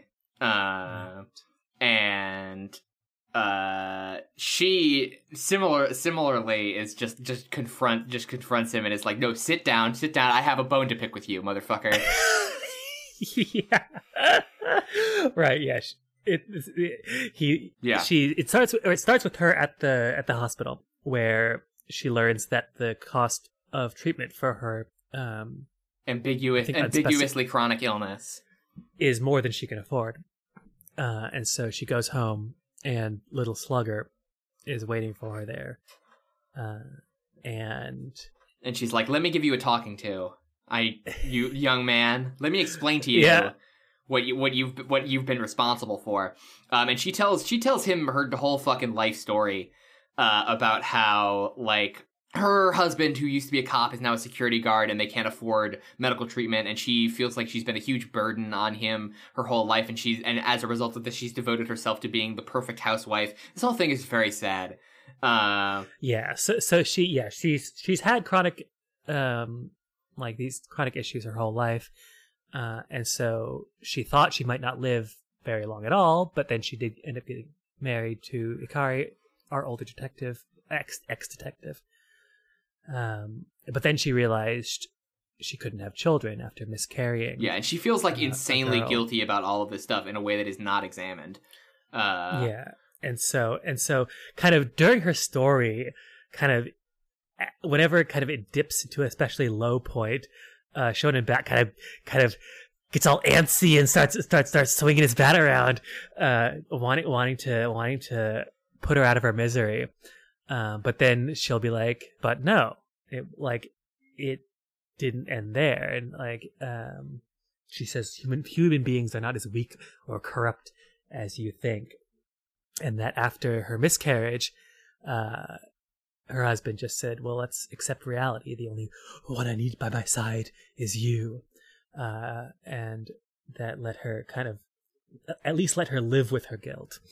Um, but Yeah, it, just sort of amplifies her really extreme inferiority complex that she has, where she comes to believe that like she fundamentally is not deserving of love or kindness, and so she has to push herself as hard as possible, even with her issues, to be like the most ideal wife imaginable in order to justify Ikari's investment in her. And this this whole premise is not interrogated at all. Uh, it doesn't. It just sort of seems like this is what the show believes, and Uh, I mean, I'm not. I'm not sure about that. Like, like later, um, Ikari is talking to his new coworker about his wife and about how kind of disturbed he is at how far she's taken this. I don't remember that, Uh, so that's probably why. I Okay, so so yeah, so during this conversation, we also see Ikari in his new job as a just as, as like private security guard Yeah. for uh, doing like At a- construction gigs. yeah, So he's because these jobs do not pay. Uh, he's like working like three different gigs a day, kind of running from site to site. Uh, and at the last one, he, the guy who's showing him the ropes is this really old, little tiny guy, um, who's like, like, how did you end up here? Um, the only way an old person gets started in this job is if uh, they really fucked up. Um, and then the guy, the guy thinks Ikari is like a, like a ex-con. Um, and he's like, "Oh, I thought you were like me." But then he recognizes Ikari, and he's like, "Oh, you arrested me once." and and uh, Ikari's like, "Oh yeah, it was you." and they they they start fucking bonding over over two losers Yeah. uh, who who have kind of uh, fallen out fallen out of their respective callings in life. um, and yeah, so so uh, they're talking, and at one point, Ikari says that like seeing seeing the old guy again, he's like seeing you again. Somehow it feels like if, as if I came home. Um, because I think ultimately Ikari's thing is that um, he had kind of a belief in a, a simple and just world. Um, Yeah. and the case of Shonen Bat fucked that up. Yeah. And uh, he no longer kind of understands the world he lives in. And so he, seeing the old guy and remembering kind of what he used to think um, he was meant to do was was was catch old timey burglars with like burlap sacks. Yeah. Um, and yeah, so his like at one point, um, I feel like Ikari, like, like when, like, because Ikari's whole thing is like struggling with his desire to live in a simple world. When like Shonen Bat shows him that that world isn't so simple, and like his wife has like the method of defeating Shonen Bat or like driving him away, which is to confront him with the awesome power of patriarchal like gender roles in uh, preventing despair, which just feels really weird to me. yeah, her. I mean, I think her thing is yeah, just a very kind of. I mean, she has an absolute belief. Yeah.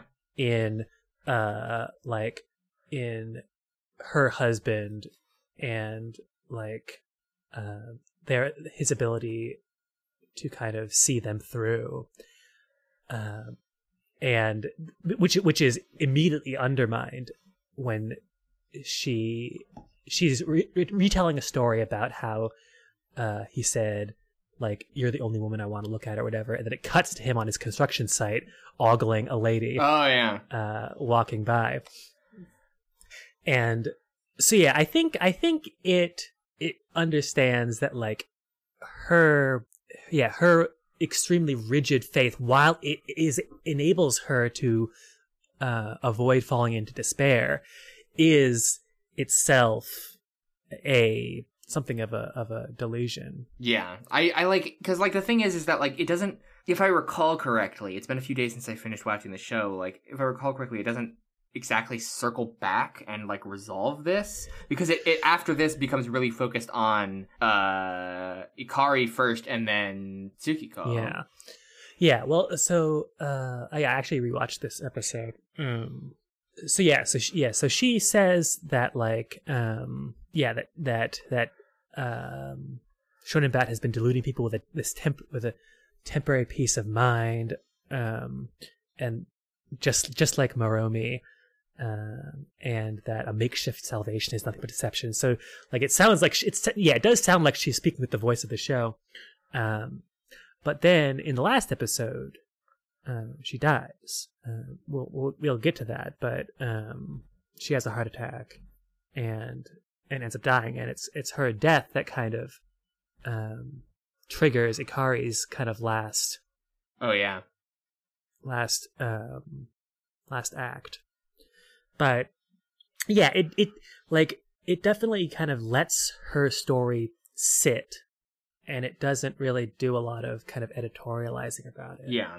Um, and it's like and it is a weird story because because it's, it's like, do I really want to hear Satoshi Kon's thoughts about this? I'm sure they're not yeah, good. Yeah, as as interesting as a lot of his female characters are, he definitely has some weird hang-ups Yeah. about women. Yeah, and it's like yeah, this this whole section is just like this, these last three episodes like they're very ambitious and they're doing a lot and I just I don't know what they're going for. I can't figure out what they're trying to do. Um, you know, like I can figure out bits and pieces of it, but I can't like really get a, a good picture of like what it is that this is is trying to be. Um, but yeah, so so So yeah, so Shonen Bat like is unable to kind of destroy her and instead trashes the house.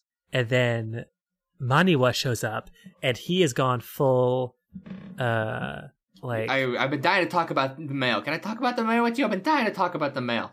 yeah, that. Yeah. And so he's he's got a cloak on. He's he's, he's all unshaven. He's got these weird goggles, uh, and he's got like a portable radio backpack. Uh, and, he, and he shows up at and finds uh, Ikari's wife standing in this thrashed apartment, and she's like, "Well, he's gone."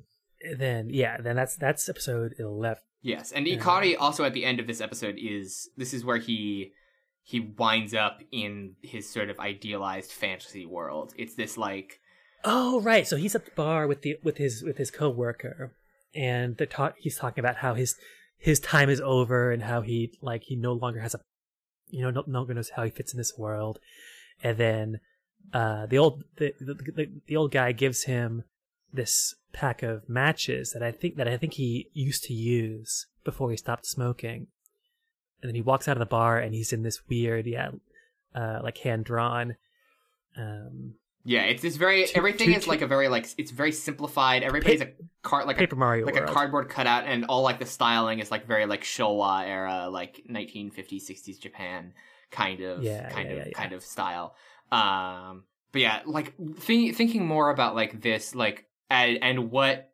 uh what Misae like really represents because like what she says near the end like before Shonen Bat leaves is that she says I will never again wish for death and Yeah. it was interesting like thinking about that in the context of the suicide pact episode from a little while ago Mm. and like thinking about shonen bat as being like because it's difficult to un there's a lot to unpack with regards to like what this show thinks about like uh thinks about suicide because i think that's really what shonen bat comes to represent um you know like and, as being this like and it's it's like it's interesting to like see him like put up against this like resolve that comes from a very unusual place. And then also Yeah, like yeah. like what they talk about him as being the same as Maromi which I don't understand. Like they say it and then they keep saying it and they expect they it feels like they expect it to make sense to me and I don't I don't get it. I yeah. So this yeah. So I what does Satoshi Kon think about Hello Kitty Fuck. That's a good question. Um, but yeah, like speaking of yeah, um, Maeda. Uh, was that her name? Misae Misae. Uh, yeah, like when they're at the bar and he's talking about how like all her kind of rituals that she does to be the perfect housewife and how once he like left on an unexpected trip for a week and came back and like she was just like sitting there with like week old dinner waiting for him. And like yeah that's ob- very obviously uh maladaptive as we say. Maladaptive is the word. Um, but yeah, like Um, it's it's it's trying to like, I don't, I don't exactly understand what Lil Slugger is or what Maromi is or in what way they are similar. Yeah, I mean, my my galaxy brain t- take is just that el problema es el capitalismo meme, Yes, um, and that like be, and, and I, like I mentioned before, like at least at least some of the problems are kind of um, revolve around economic insecurity, and kind of the opening little um, sequence is just kind of a lot of commuters in various stages of anxiety Hmm. um, about about work mostly, and so yeah, one one way of tying it together is is just that a lot of these things are anxi- like being destroyed by a modern capitalist society. Yeah, like the strat, because like you know, even like the kid, like uh Ichi, like even he, like the reason he feels like he has to be that way is because he's being raised in a society that expects him to be Yeah. this sort of perfect child so that he can like mold himself into the ideal capitalist worker.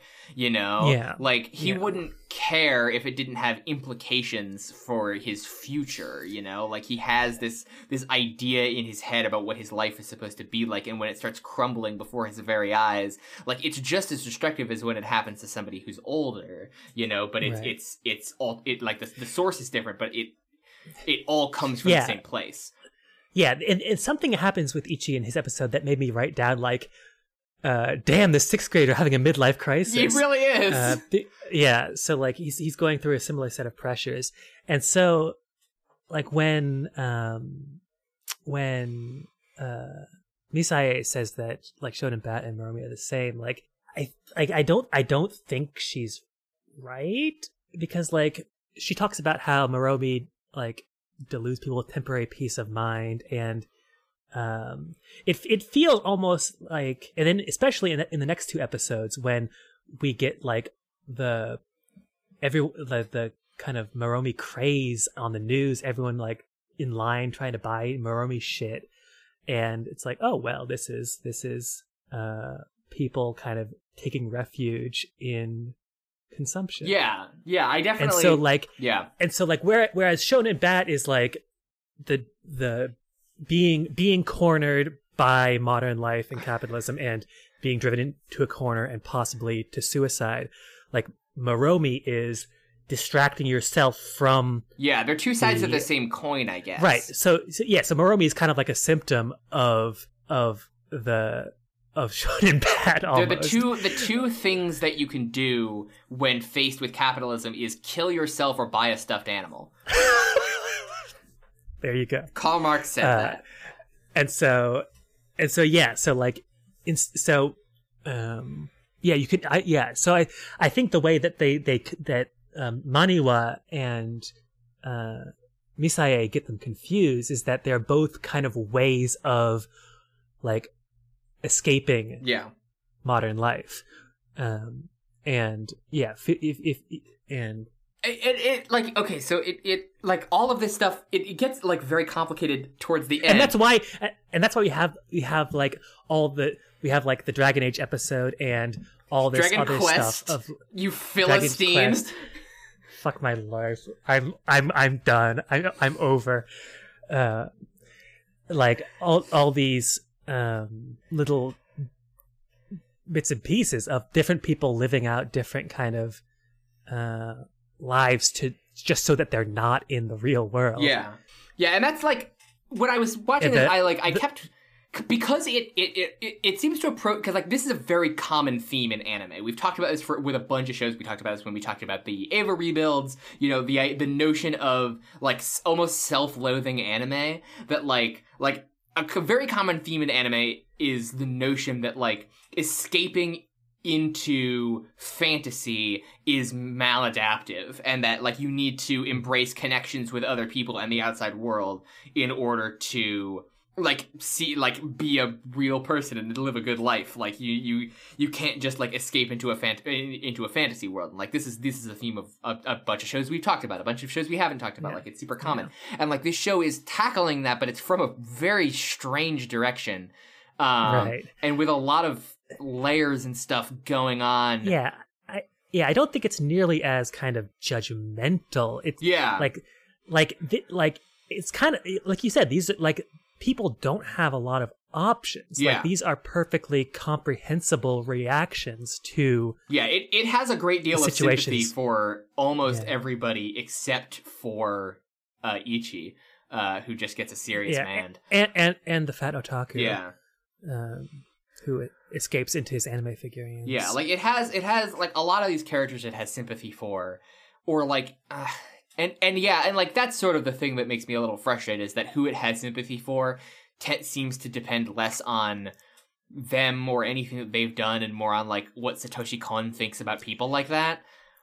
yeah you know and it, it's sort of it, it undercuts it a lot because it doesn't have this sort of like open-hearted like loving approach to its themes that i think it deserves it instead is like very conditional in terms of who it's willing to extend sympathy towards you know and and whose fantasies are acceptable to escape into um Right, right. Because yeah, the yeah the the otaku is definitely not like and don't don't let me th- don't take this out of context and make me think and and make people think that I think that owning anime figurines is acceptable because I don't. oh. Put it, it, putting in the permanent record. Uh, putting it in the permanent Uh. record, owning anime figurines is not acceptable. Um, But yeah, so so Maniwa kind of yeah he- he has he has decided that like yeah Shonen Bat and Maromi are the, are the are the same the same thing the same phenomenon and he has to, he has to find and and, and kill them with his uh, Dragon Quest sword um, because he's been hunting down Tsukiko's past trying to figure out Yeah. kind of where this all came. From. He like from talks to her dad. yeah, he he tracks down her dad, and what he learns because uh, is that um, her dog Maromi, which she based the character on. We learned this in, a, in one of her interviews. Yeah. that she based her character on her childhood dog. Um, what he learns from her dad is that the dog was um, killed in a killed when she was young, yeah, killed in a car accident. and that yeah, she claimed uh, that a person with a bat and ro- attacked her and killed the dog. attacked her, and she dropped the leash, and the dog got hit by a car. Oh, okay. So that's how she spun it. Yeah, Um, in like in actuality, she just dropped the leash idly. um, and well, I I mean, we get a flashback, and honestly, I don't think it was like it looks like she's having period cramps. Honestly. Oh, that is what it says in the plot synopsis. Okay. Yeah. So she has she she kind of hunches over in pain, lets go of the leash. Maromi runs into the street, gets by a car. Uh, she thinks that her dad is going to blame her, That changes a Um, lot, actually. That it's okay. and so she makes up this story about the about Shonen Bat attacking her, and basically, and the dad is pretty sure she's lying, but he feels so bad about.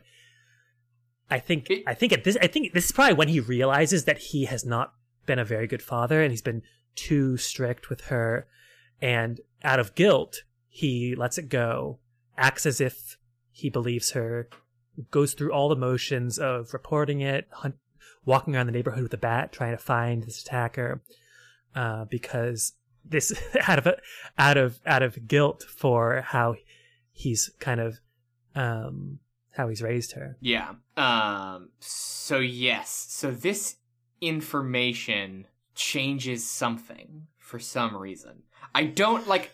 I don't. So what it- I don't understand, or what I I guess I understand it a little bit more now, but I kind of still don't understand it. Is like the way that this connects to it being some sort of like mass societal phenomenon of people getting beaten with bats Right. I mean, I I, because Like- I think that like what like I, I get the like I get the connection metaphor uh, like when you said that it was a menstrual cramp which I did not realize I thought she was just fucking around and I, that's kind of why I disliked the ending because I thought it was like I thought it was like just being just like calling her a piece of shit liar.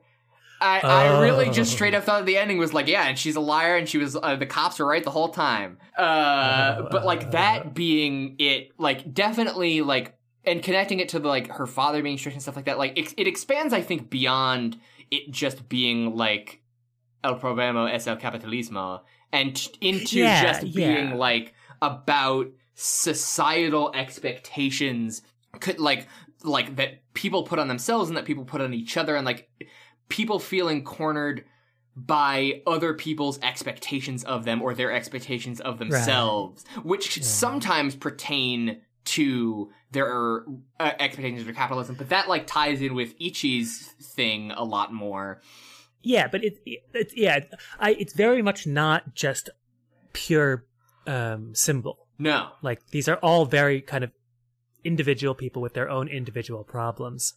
Um and yeah, it it it it never kind of um abstracts them out. The other thing that I was surprised by in the end of this show was that at the very, very end, it's re- like I was expecting it to pull back the curtain and reveal that like n- all, none of this actually happened. Like this is a metaphor, Yeah. and then it's like no, literally all of this actually happened, and I was like, what does that mean? the the the contradictions got too to a acute. you know like because that raises that raises a lot of questions like about like society after tokyo has been destroyed by a giant blob like what But yeah, b- b- before we get to the blob, before we get gooey, uh, let's see, let's see. So yeah, he's he he went to her dad and figured out what went on. He- Uh, Maniwa did. It. He called he called Tsukiko at her office, and he's like, "I know what really happened." He starts talking about her dad, talking about that. She freaks out. Uh, Maromi cuts the phone line yes and and is like, "No, Tsukiko, don't think." yeah Um, and then the, the like the door starts caving in. She runs out into the parking lot. Uh, then Giant Shonen Bat appears. Who she's already seen Giant Shonen Bat. Uh, he actually killed her agent, producer, whoever. There's a, uh, I think we I think we skipped that scene because it's it wasn't super important in the grand scheme of things. Where uh, he's driving her home and he, he flips out on her about how she's like just thinks so much of herself and that uh like he doesn't she doesn't know like, like what corner he, she's put him into and he like grabs her and he's like screaming at her um and then she he re- kind of he kind of comes back to himself. She jumps out of the car. He he he drives away and then dies. He like he either crashes or gets killed by a giant shonen bat Yeah. because then because that, that that's who appears looming over her like 30 feet tall um, because according to Maniwa, imagination nurtures him and rumors help him grow. So now he's now he's huge and has giant teeth and glowing eyes. And so when she runs out into the parking lot, he appears, but so does Maniwa, uh, wielding his sword of truth. Um, and they they start they start fighting. Um, and Maromi opens the door into another dimension. where Yeah. they where she, where he and Tsukiko escape into. yeah and it's the same dimension that I- ikari is hanging out in it's the weird weird Exactly. showa paper cutout dimension And as soon as Maromi disappears from this world, all of the Maromi merchandise in the world suddenly vanishes. Uh, and people are freaking the fuck out um, because there's no more Maromi. Yeah this whole yeah it's Uh, sorry, you were saying. i wasn't gonna say anything because i don't okay, so that's episode 12. Um, so, yeah, so episode, uh, so last episode, 13. Uh, yeah, so, so Maromi has, has stolen Tsukiko into, into the, the safe zone. And he says, I'll, I'll, I'll protect only you. Um, and then she meets up with, uh, Ikari.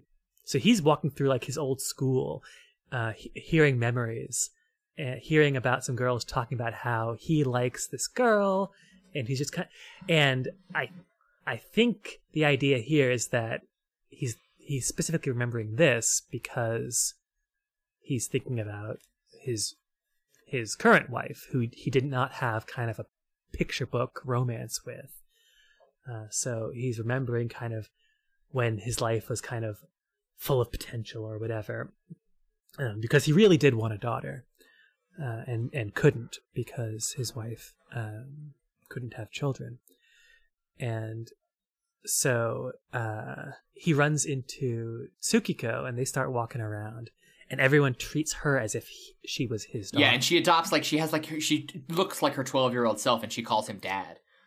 Yeah. Um, and meanwhile, outside, uh, everyone's freaking out about the the apps Maromi going missing. Uh, black goo has started erupting everywhere and and destroying buildings and filling the streets and killing. People. My people. favorite bit in this whole thing is there's like it, this is like a Simpsons gag where like they have like the news reporter who's doing a report about the black goo, and then the black goo comes into the news studio and kills him.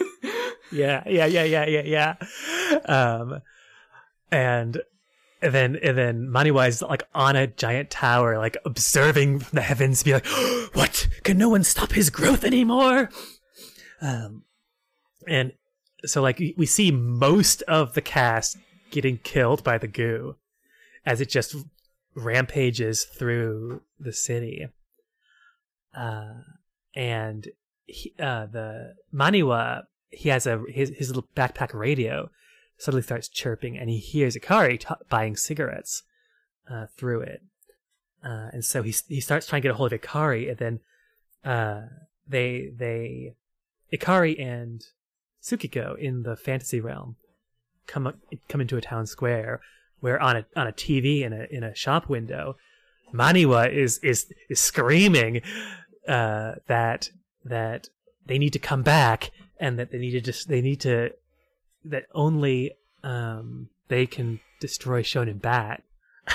Then, uh, Ikari just fucking throws a rock at the TV, uh, and and all the cardboard cutout people are like, "Thank you for ending the terrible broadcast." the detective has stopped the poisonous broadcast. because yeah, so here he beca- he becomes a detective again. He chases he chases uh, old timey criminals with sacks over their over their backs. Uh, everyone loves him, uh, and then he and his daughter uh, arrive at the fireworks show. Um, oh, but before that, he sees he's um, he starts to see his wife in this in this fantasy. Uh, Yeah, because she's, at the she's very like a bartender at the bar. yeah, at the very end of episode 12, she has her heart attack. She's rushed into- into the hospital, and then, uh, then sh- she she's put into an elevator, and then suddenly, instead of the doctors, it's the old dude, uh, in a in a bellhop costume, who asks where she, where she wants to go, and she says where my husband is, and so now she's appearing in his in his little fantasy, first as, uh, the bar waitress, uh, and then Maromi freaks out and and ha- and tells tells Tsukiko to to take him away, um, so he doesn't remember the real world. And then they go to the fireworks show, and he reminisces about how he wanted a daughter to bring here, and then um, we see flashbacks of him and his wife. And earlier in his wife's episode, she had she had mentioned how after the miscarriage, he was like, "Let's just accept reality. The only one I need by my side is you," and how that gave her so much strength and that made made her kind of able to go on. And we see this line again from his perspective, and he is he she interpreted that uh, kind of very differently than than how he said it. Like you can see he is just kind of saying that because it's what he's supposed to say, uh, and that he has kind of, I think, lost some of what he wanted out of his life, uh, and probably lost some of his love for her uh, at that time. So that, but then she's, then she appears again at these fireworks, um, and I forget ex- what all she says, but she does say that she's about to die, and um, and then she disappears, and he, I think that's what finally, I think now that she's actually gone, he realizes kind of that he did love her, or something, and baby Tsukiko says like, "Dad, what's the matter?" And like, "Who you calling dad?" and he he grabs a, ba- a bat from one of the past one of the uh, bystanders and starts smashing up his smashing up the solution, shattering all the cardboard cutout people. It is and interesting that he does this with a bat. he does it with a bat. And the the magic sword that Maniwa fights with is actually in reality a bat. At least the at one point at one point it's an umbrella, but the last one is the bat that Tsukiko's father carried around when he was pretending to look for the imaginary assailant. Um, but yeah, Ikari is now smashing up his his illusion world. And Maromi is like, "No, you're destroying your home. You're going to lose your world." And he says he lost his place long ago. Um, and then so he, they yeah they smash their way back into the real world where sh- shit is post-apocalyptic. Yeah, there's a big blob. It's bad. There's a big blob that is uh uh killing everything. And so yeah, so uh Maniwa catches up to them and he's like Shonen Bat and Maromi are the same thing. And just in time to prove him wrong, Shonen Bat shows up and then uh it is going to attack attack them. Uh, Ikari like tries to protect Tsukiko, but then their the bat is stopped by a giant Maromi. Oh shit. uh, who's like, "Run, Tsukiko, run!" And so then we get a big chase scene where, uh, like the goo goo bat and goo Maromi are like duking it out, simultaneously chasing Ikari and Tsukiko down into the subway. They jump into the in, onto the tracks and start running down the tunnel. Uh, and yeah, one point Ikari says, "All this for a puppy? What kind of world do we live in?" and then she drops her stuffed Maromi that she always carries with her. She turns around and it's turned back into her real dog, her real Maromi. She runs back to to pick him up and gets swallowed by the goo. Then uh, we get this is this is when we actually get her kind of the the flashback to, to the past where we actually see what happened when she lets go of the leash uh, because before we had just had her dad telling Maniwa what that he had sus- suspicions about what happened, et cetera, et cetera. Now we actually see it from her perspective. We see her um, Yeah. Fall over, let go of the leash. We see you see the puppy get hit by the car. it's brutal. yeah, it's it's yeah. If if you if you're especially sensitive to animals being hurt, it's it's It's intense. It's it's it's, it's yeah. It's Content warning. Animal death. um. So she runs over, and then you kind of see her going through the motions of inventing this story that she's gonna tell. Uh, but then her adult self shows up, and, and Shonen Bat has appeared as like her shadow.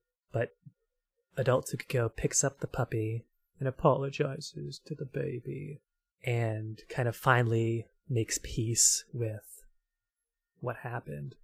And Sh- Shonen Bat vanishes, uh, and then you see her kind of reborn. She kind of floats up through through water, and then appears floating, of uh, in the bay, and you see the ruined city on the horizon. Yeah.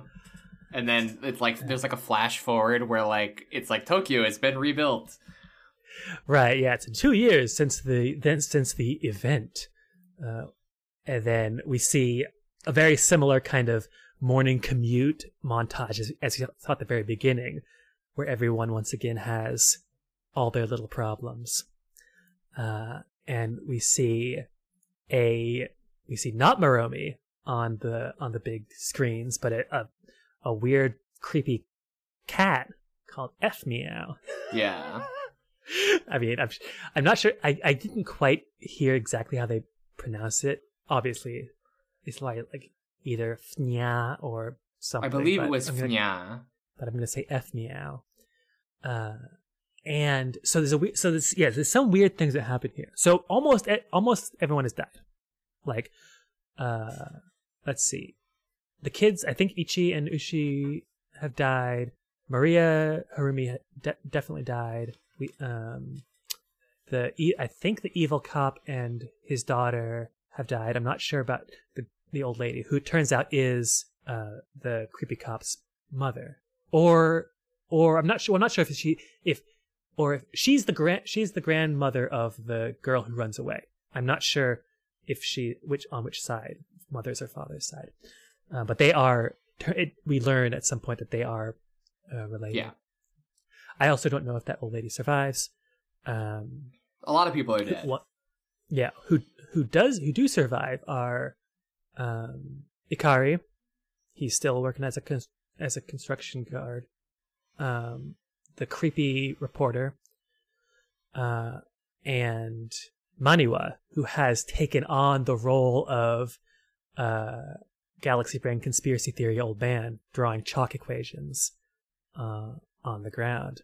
The the question, yeah, now, but th- what I don't know exactly is what to make of Tsukiko because um, walking past this this giant screen with with F Meow is we we see a, a high school girl who looks very very much like Tsukiko. This the plot Uh. synopsis on Wikipedia describes her as an office worker, which doesn't seem Really? correct because she's Maybe she looked like a girl, like a high yeah she looks girl. much younger and also like Um, she's wearing a school uniform. So my so my my one of my guesses was that um, when she was reborn in in in in in the in water after kind of resolving her trauma, she you know in a, in a more in a more literal sense was reborn, and now she's here as a high school girl. Yeah, that's what I thought as well. um. Also, she was reborn in water and became a trad cath. Um, But I mean, the first time I watched it, I actually thought this was a completely different girl who was the designer of this new creature.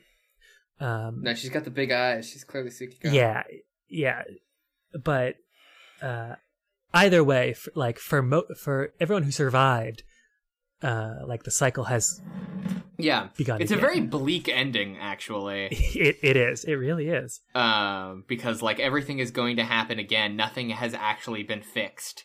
It's weird because it, it does give you like the huge like anime like ending conclusion scene, and then it's like, too bad, Which- sucker. which- Which I think I think is we were talking before about about the kind of uh, how this isn't just like El Problem es el Capitalismo, but also sto- very specific story about individuals.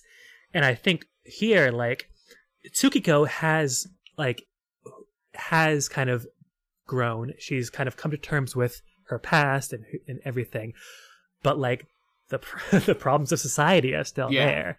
Like you can't fit. You can't like um one doesn't like automatically fix the other. Uh, Yeah, it like very there's- strongly rejects like the notion that like her problems or like her coming to terms with her problems fixes everybody else's problems. It's very Exactly. ki- it's very depressing. Uh yeah. uh, uh, I mean, a little bit. I it's, like. it's uh, like the ending of this show is like is like everything is miserable and even if you personally come to terms with your problems, everybody else still has problems because e- el problem es el capitalismo. And Yeah. Uh there's nothing you can do to change that. The Well, end, no look, this- moral. Yeah, I mean, I don't know if there's nothing, but it it is very if like it is very kind of uh it is not it, it does not have any the fact that like Maniwa is like writing out the same equation on the, the thing and, and also like the fact that Yeah. the old man like predicts everything like cryptically it like it implies a sort of like like all of this was doomed to happen like and it is Maybe, doomed yeah. to happen forever like this is it, it is destined to happen with new people taking the place of old people Yeah. and this exact thing happening over and over again I said, yeah, I which makes it all the weirder that they went with the like oh no the blob was literal ending It's very weird. I mean, I I suppose if you want a crumb of hope, um, like when Maniwa is writing out his equations, like he he's writing out he then he writes equals and he he doesn't finish. He doesn't write it, equals. so- It's a katakana ni. Ah, I think he was doing math. No, he's writing. He's not, definitely not doing math. the The plot synopsis that I'm looking at says because the character right before it, because what what the guy writes at the beginning of the show is he writes out anime, uh, and then the uh, But wait, uh, but at one point he also writes out uh the room number of Tsukiko's he's writing numbers in there. That doesn't make it math.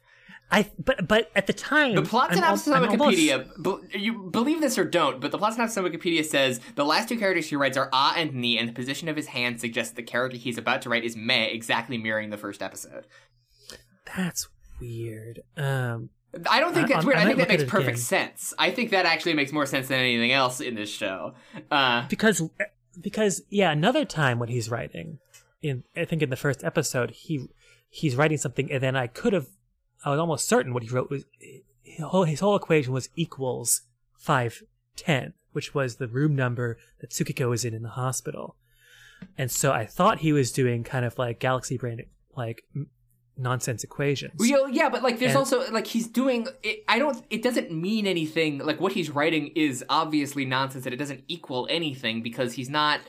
Like it includes Well, he- letters and like I mean- Chinese characters and Oh, I know, I know, but he but he thinks it means something. Uh, like he thinks he's. It's like yeah, the, but like the, the thing is, is that he's all- right because he predicts all the future events. I mean, you mean in in the in the post credits things where he's on the Yeah. on the moon? Yeah, all of those. If you like go back and watch them, like he's referring to the characters and events obliquely, but he describes the events of the plot of the coming episode perfectly. No, I know, but I'm not sure if that's I think that pre- that to- predestination is a pretty big theme in this show.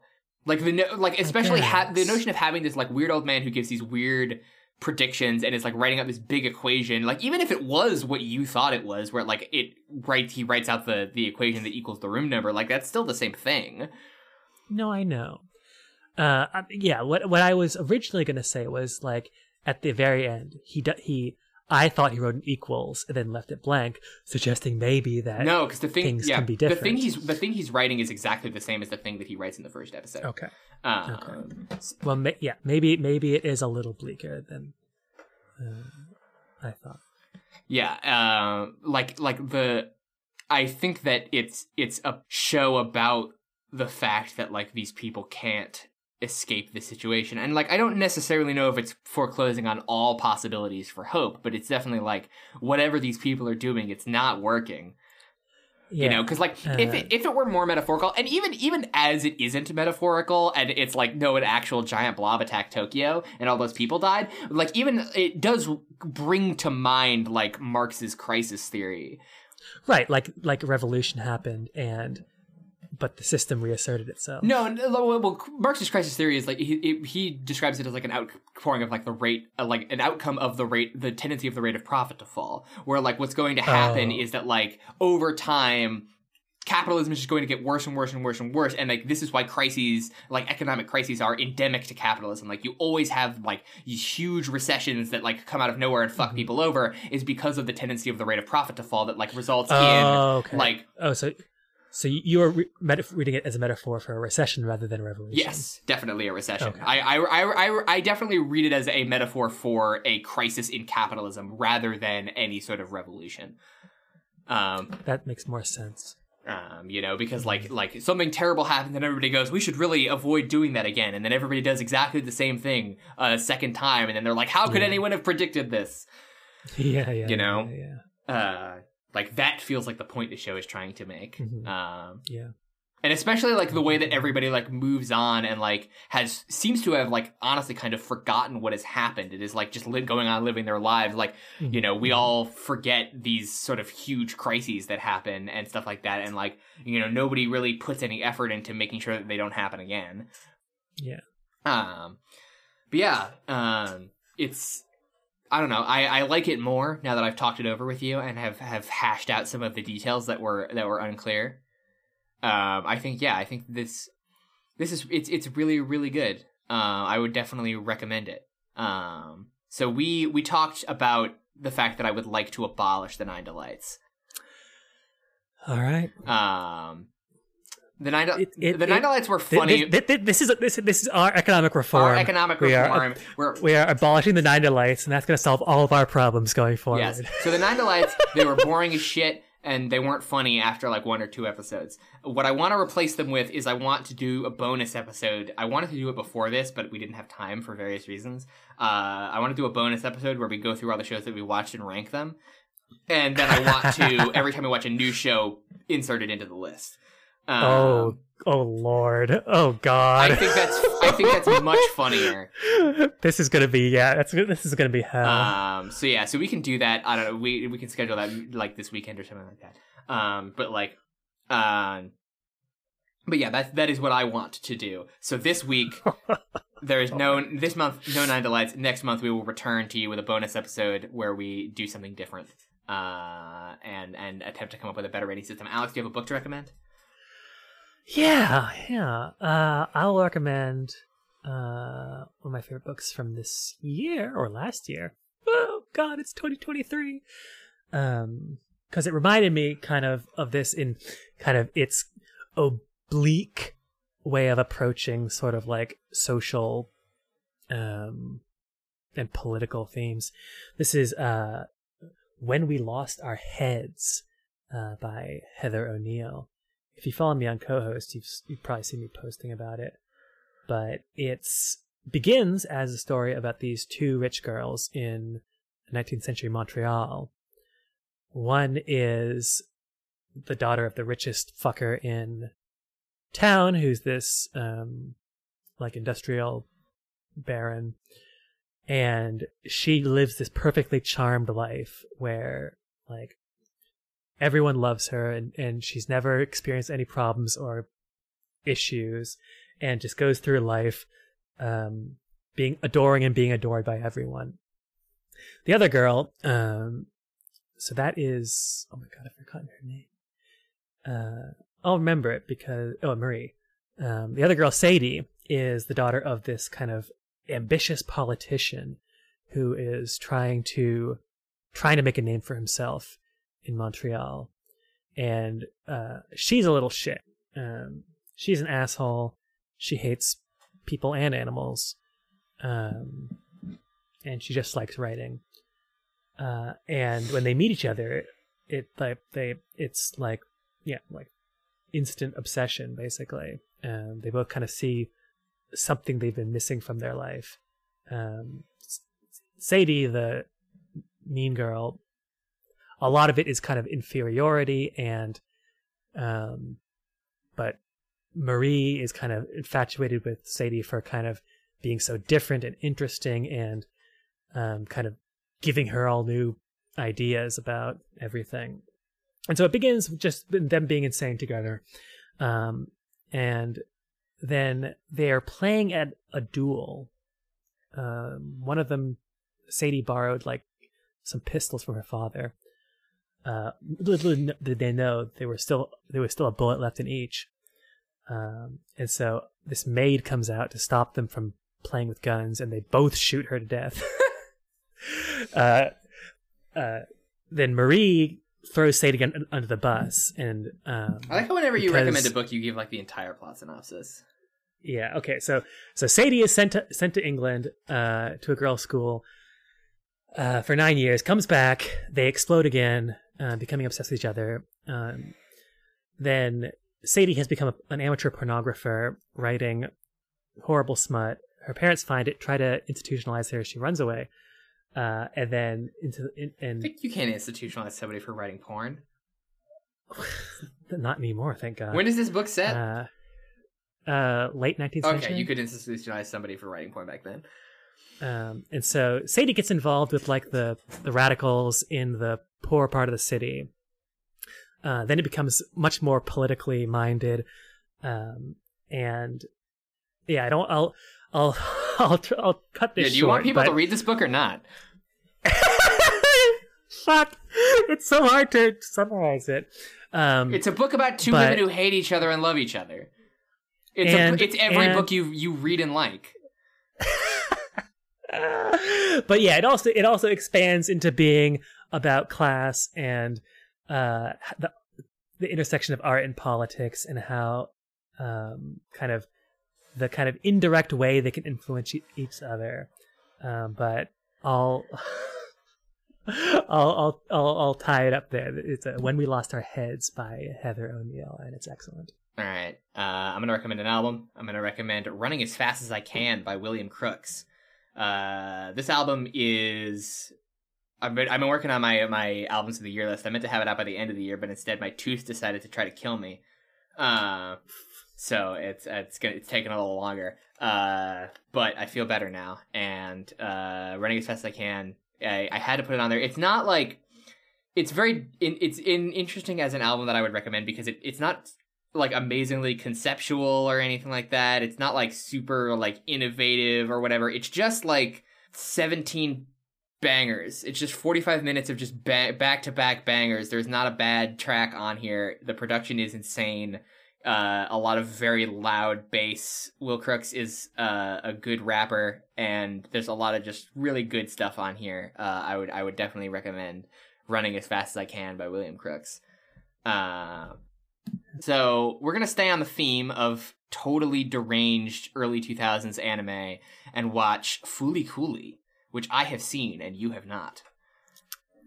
This is an anime about uh puberty and getting hit in the head with a bass guitar by a, a hot lady who rides a moped.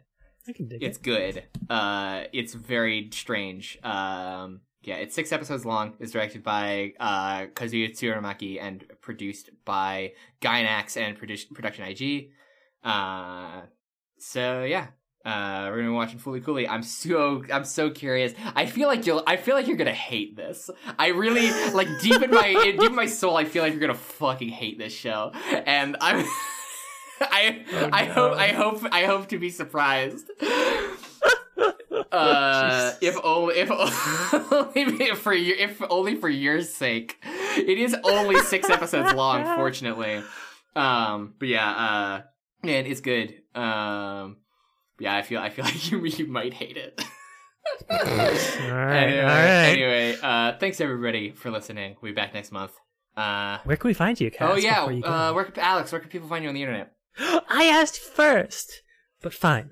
Uh, I am on co-host, as I mentioned. If you want to get maybe a more uh, coherent recommendation for that book I recommended, my username there is Catalina. I am on Mastodon, Catalina at selfie.army. Selfie with a Y. And I stream on trash.cloud. Uh, you can find me on Twitter at prophet underscore goddess while that website still lives. Uh, you can find me on co-host at prophet dash goddess. You can find me on Mastodon at prophet underscore goddess. At skeleton.cool. You can play the video games that I've made at prophetgoddess at itch.io. I've recently started making YouTube videos that you can find at youtube.com slash prophetgoddess, and you can support those on Patreon at patreon.com slash prophetgoddess. It might be patreon.com slash prophet underscore goddess. I think it's I think it's got the underscore. Um. I, I firmly believe it's got the underscore. I, it's linked to my Twitter bio, so whatever. Uh, yeah. Uh, you can find the show on Twitter uh, at uh, Animators for Jerks. You can find the show on co-host at Animators for Jerks. You can find the show on Mastodon at Animators for Jerks at skeleton.cool. You can email us uh, at Animators for Jerks at gmail.com. Uh, and please do with your thoughts about this show or Fooly Cooly or about any other show that we're, we've ever done. Uh, yeah. We will see you all next month. And remember, Remember, there's nothing less important than anime. See you later.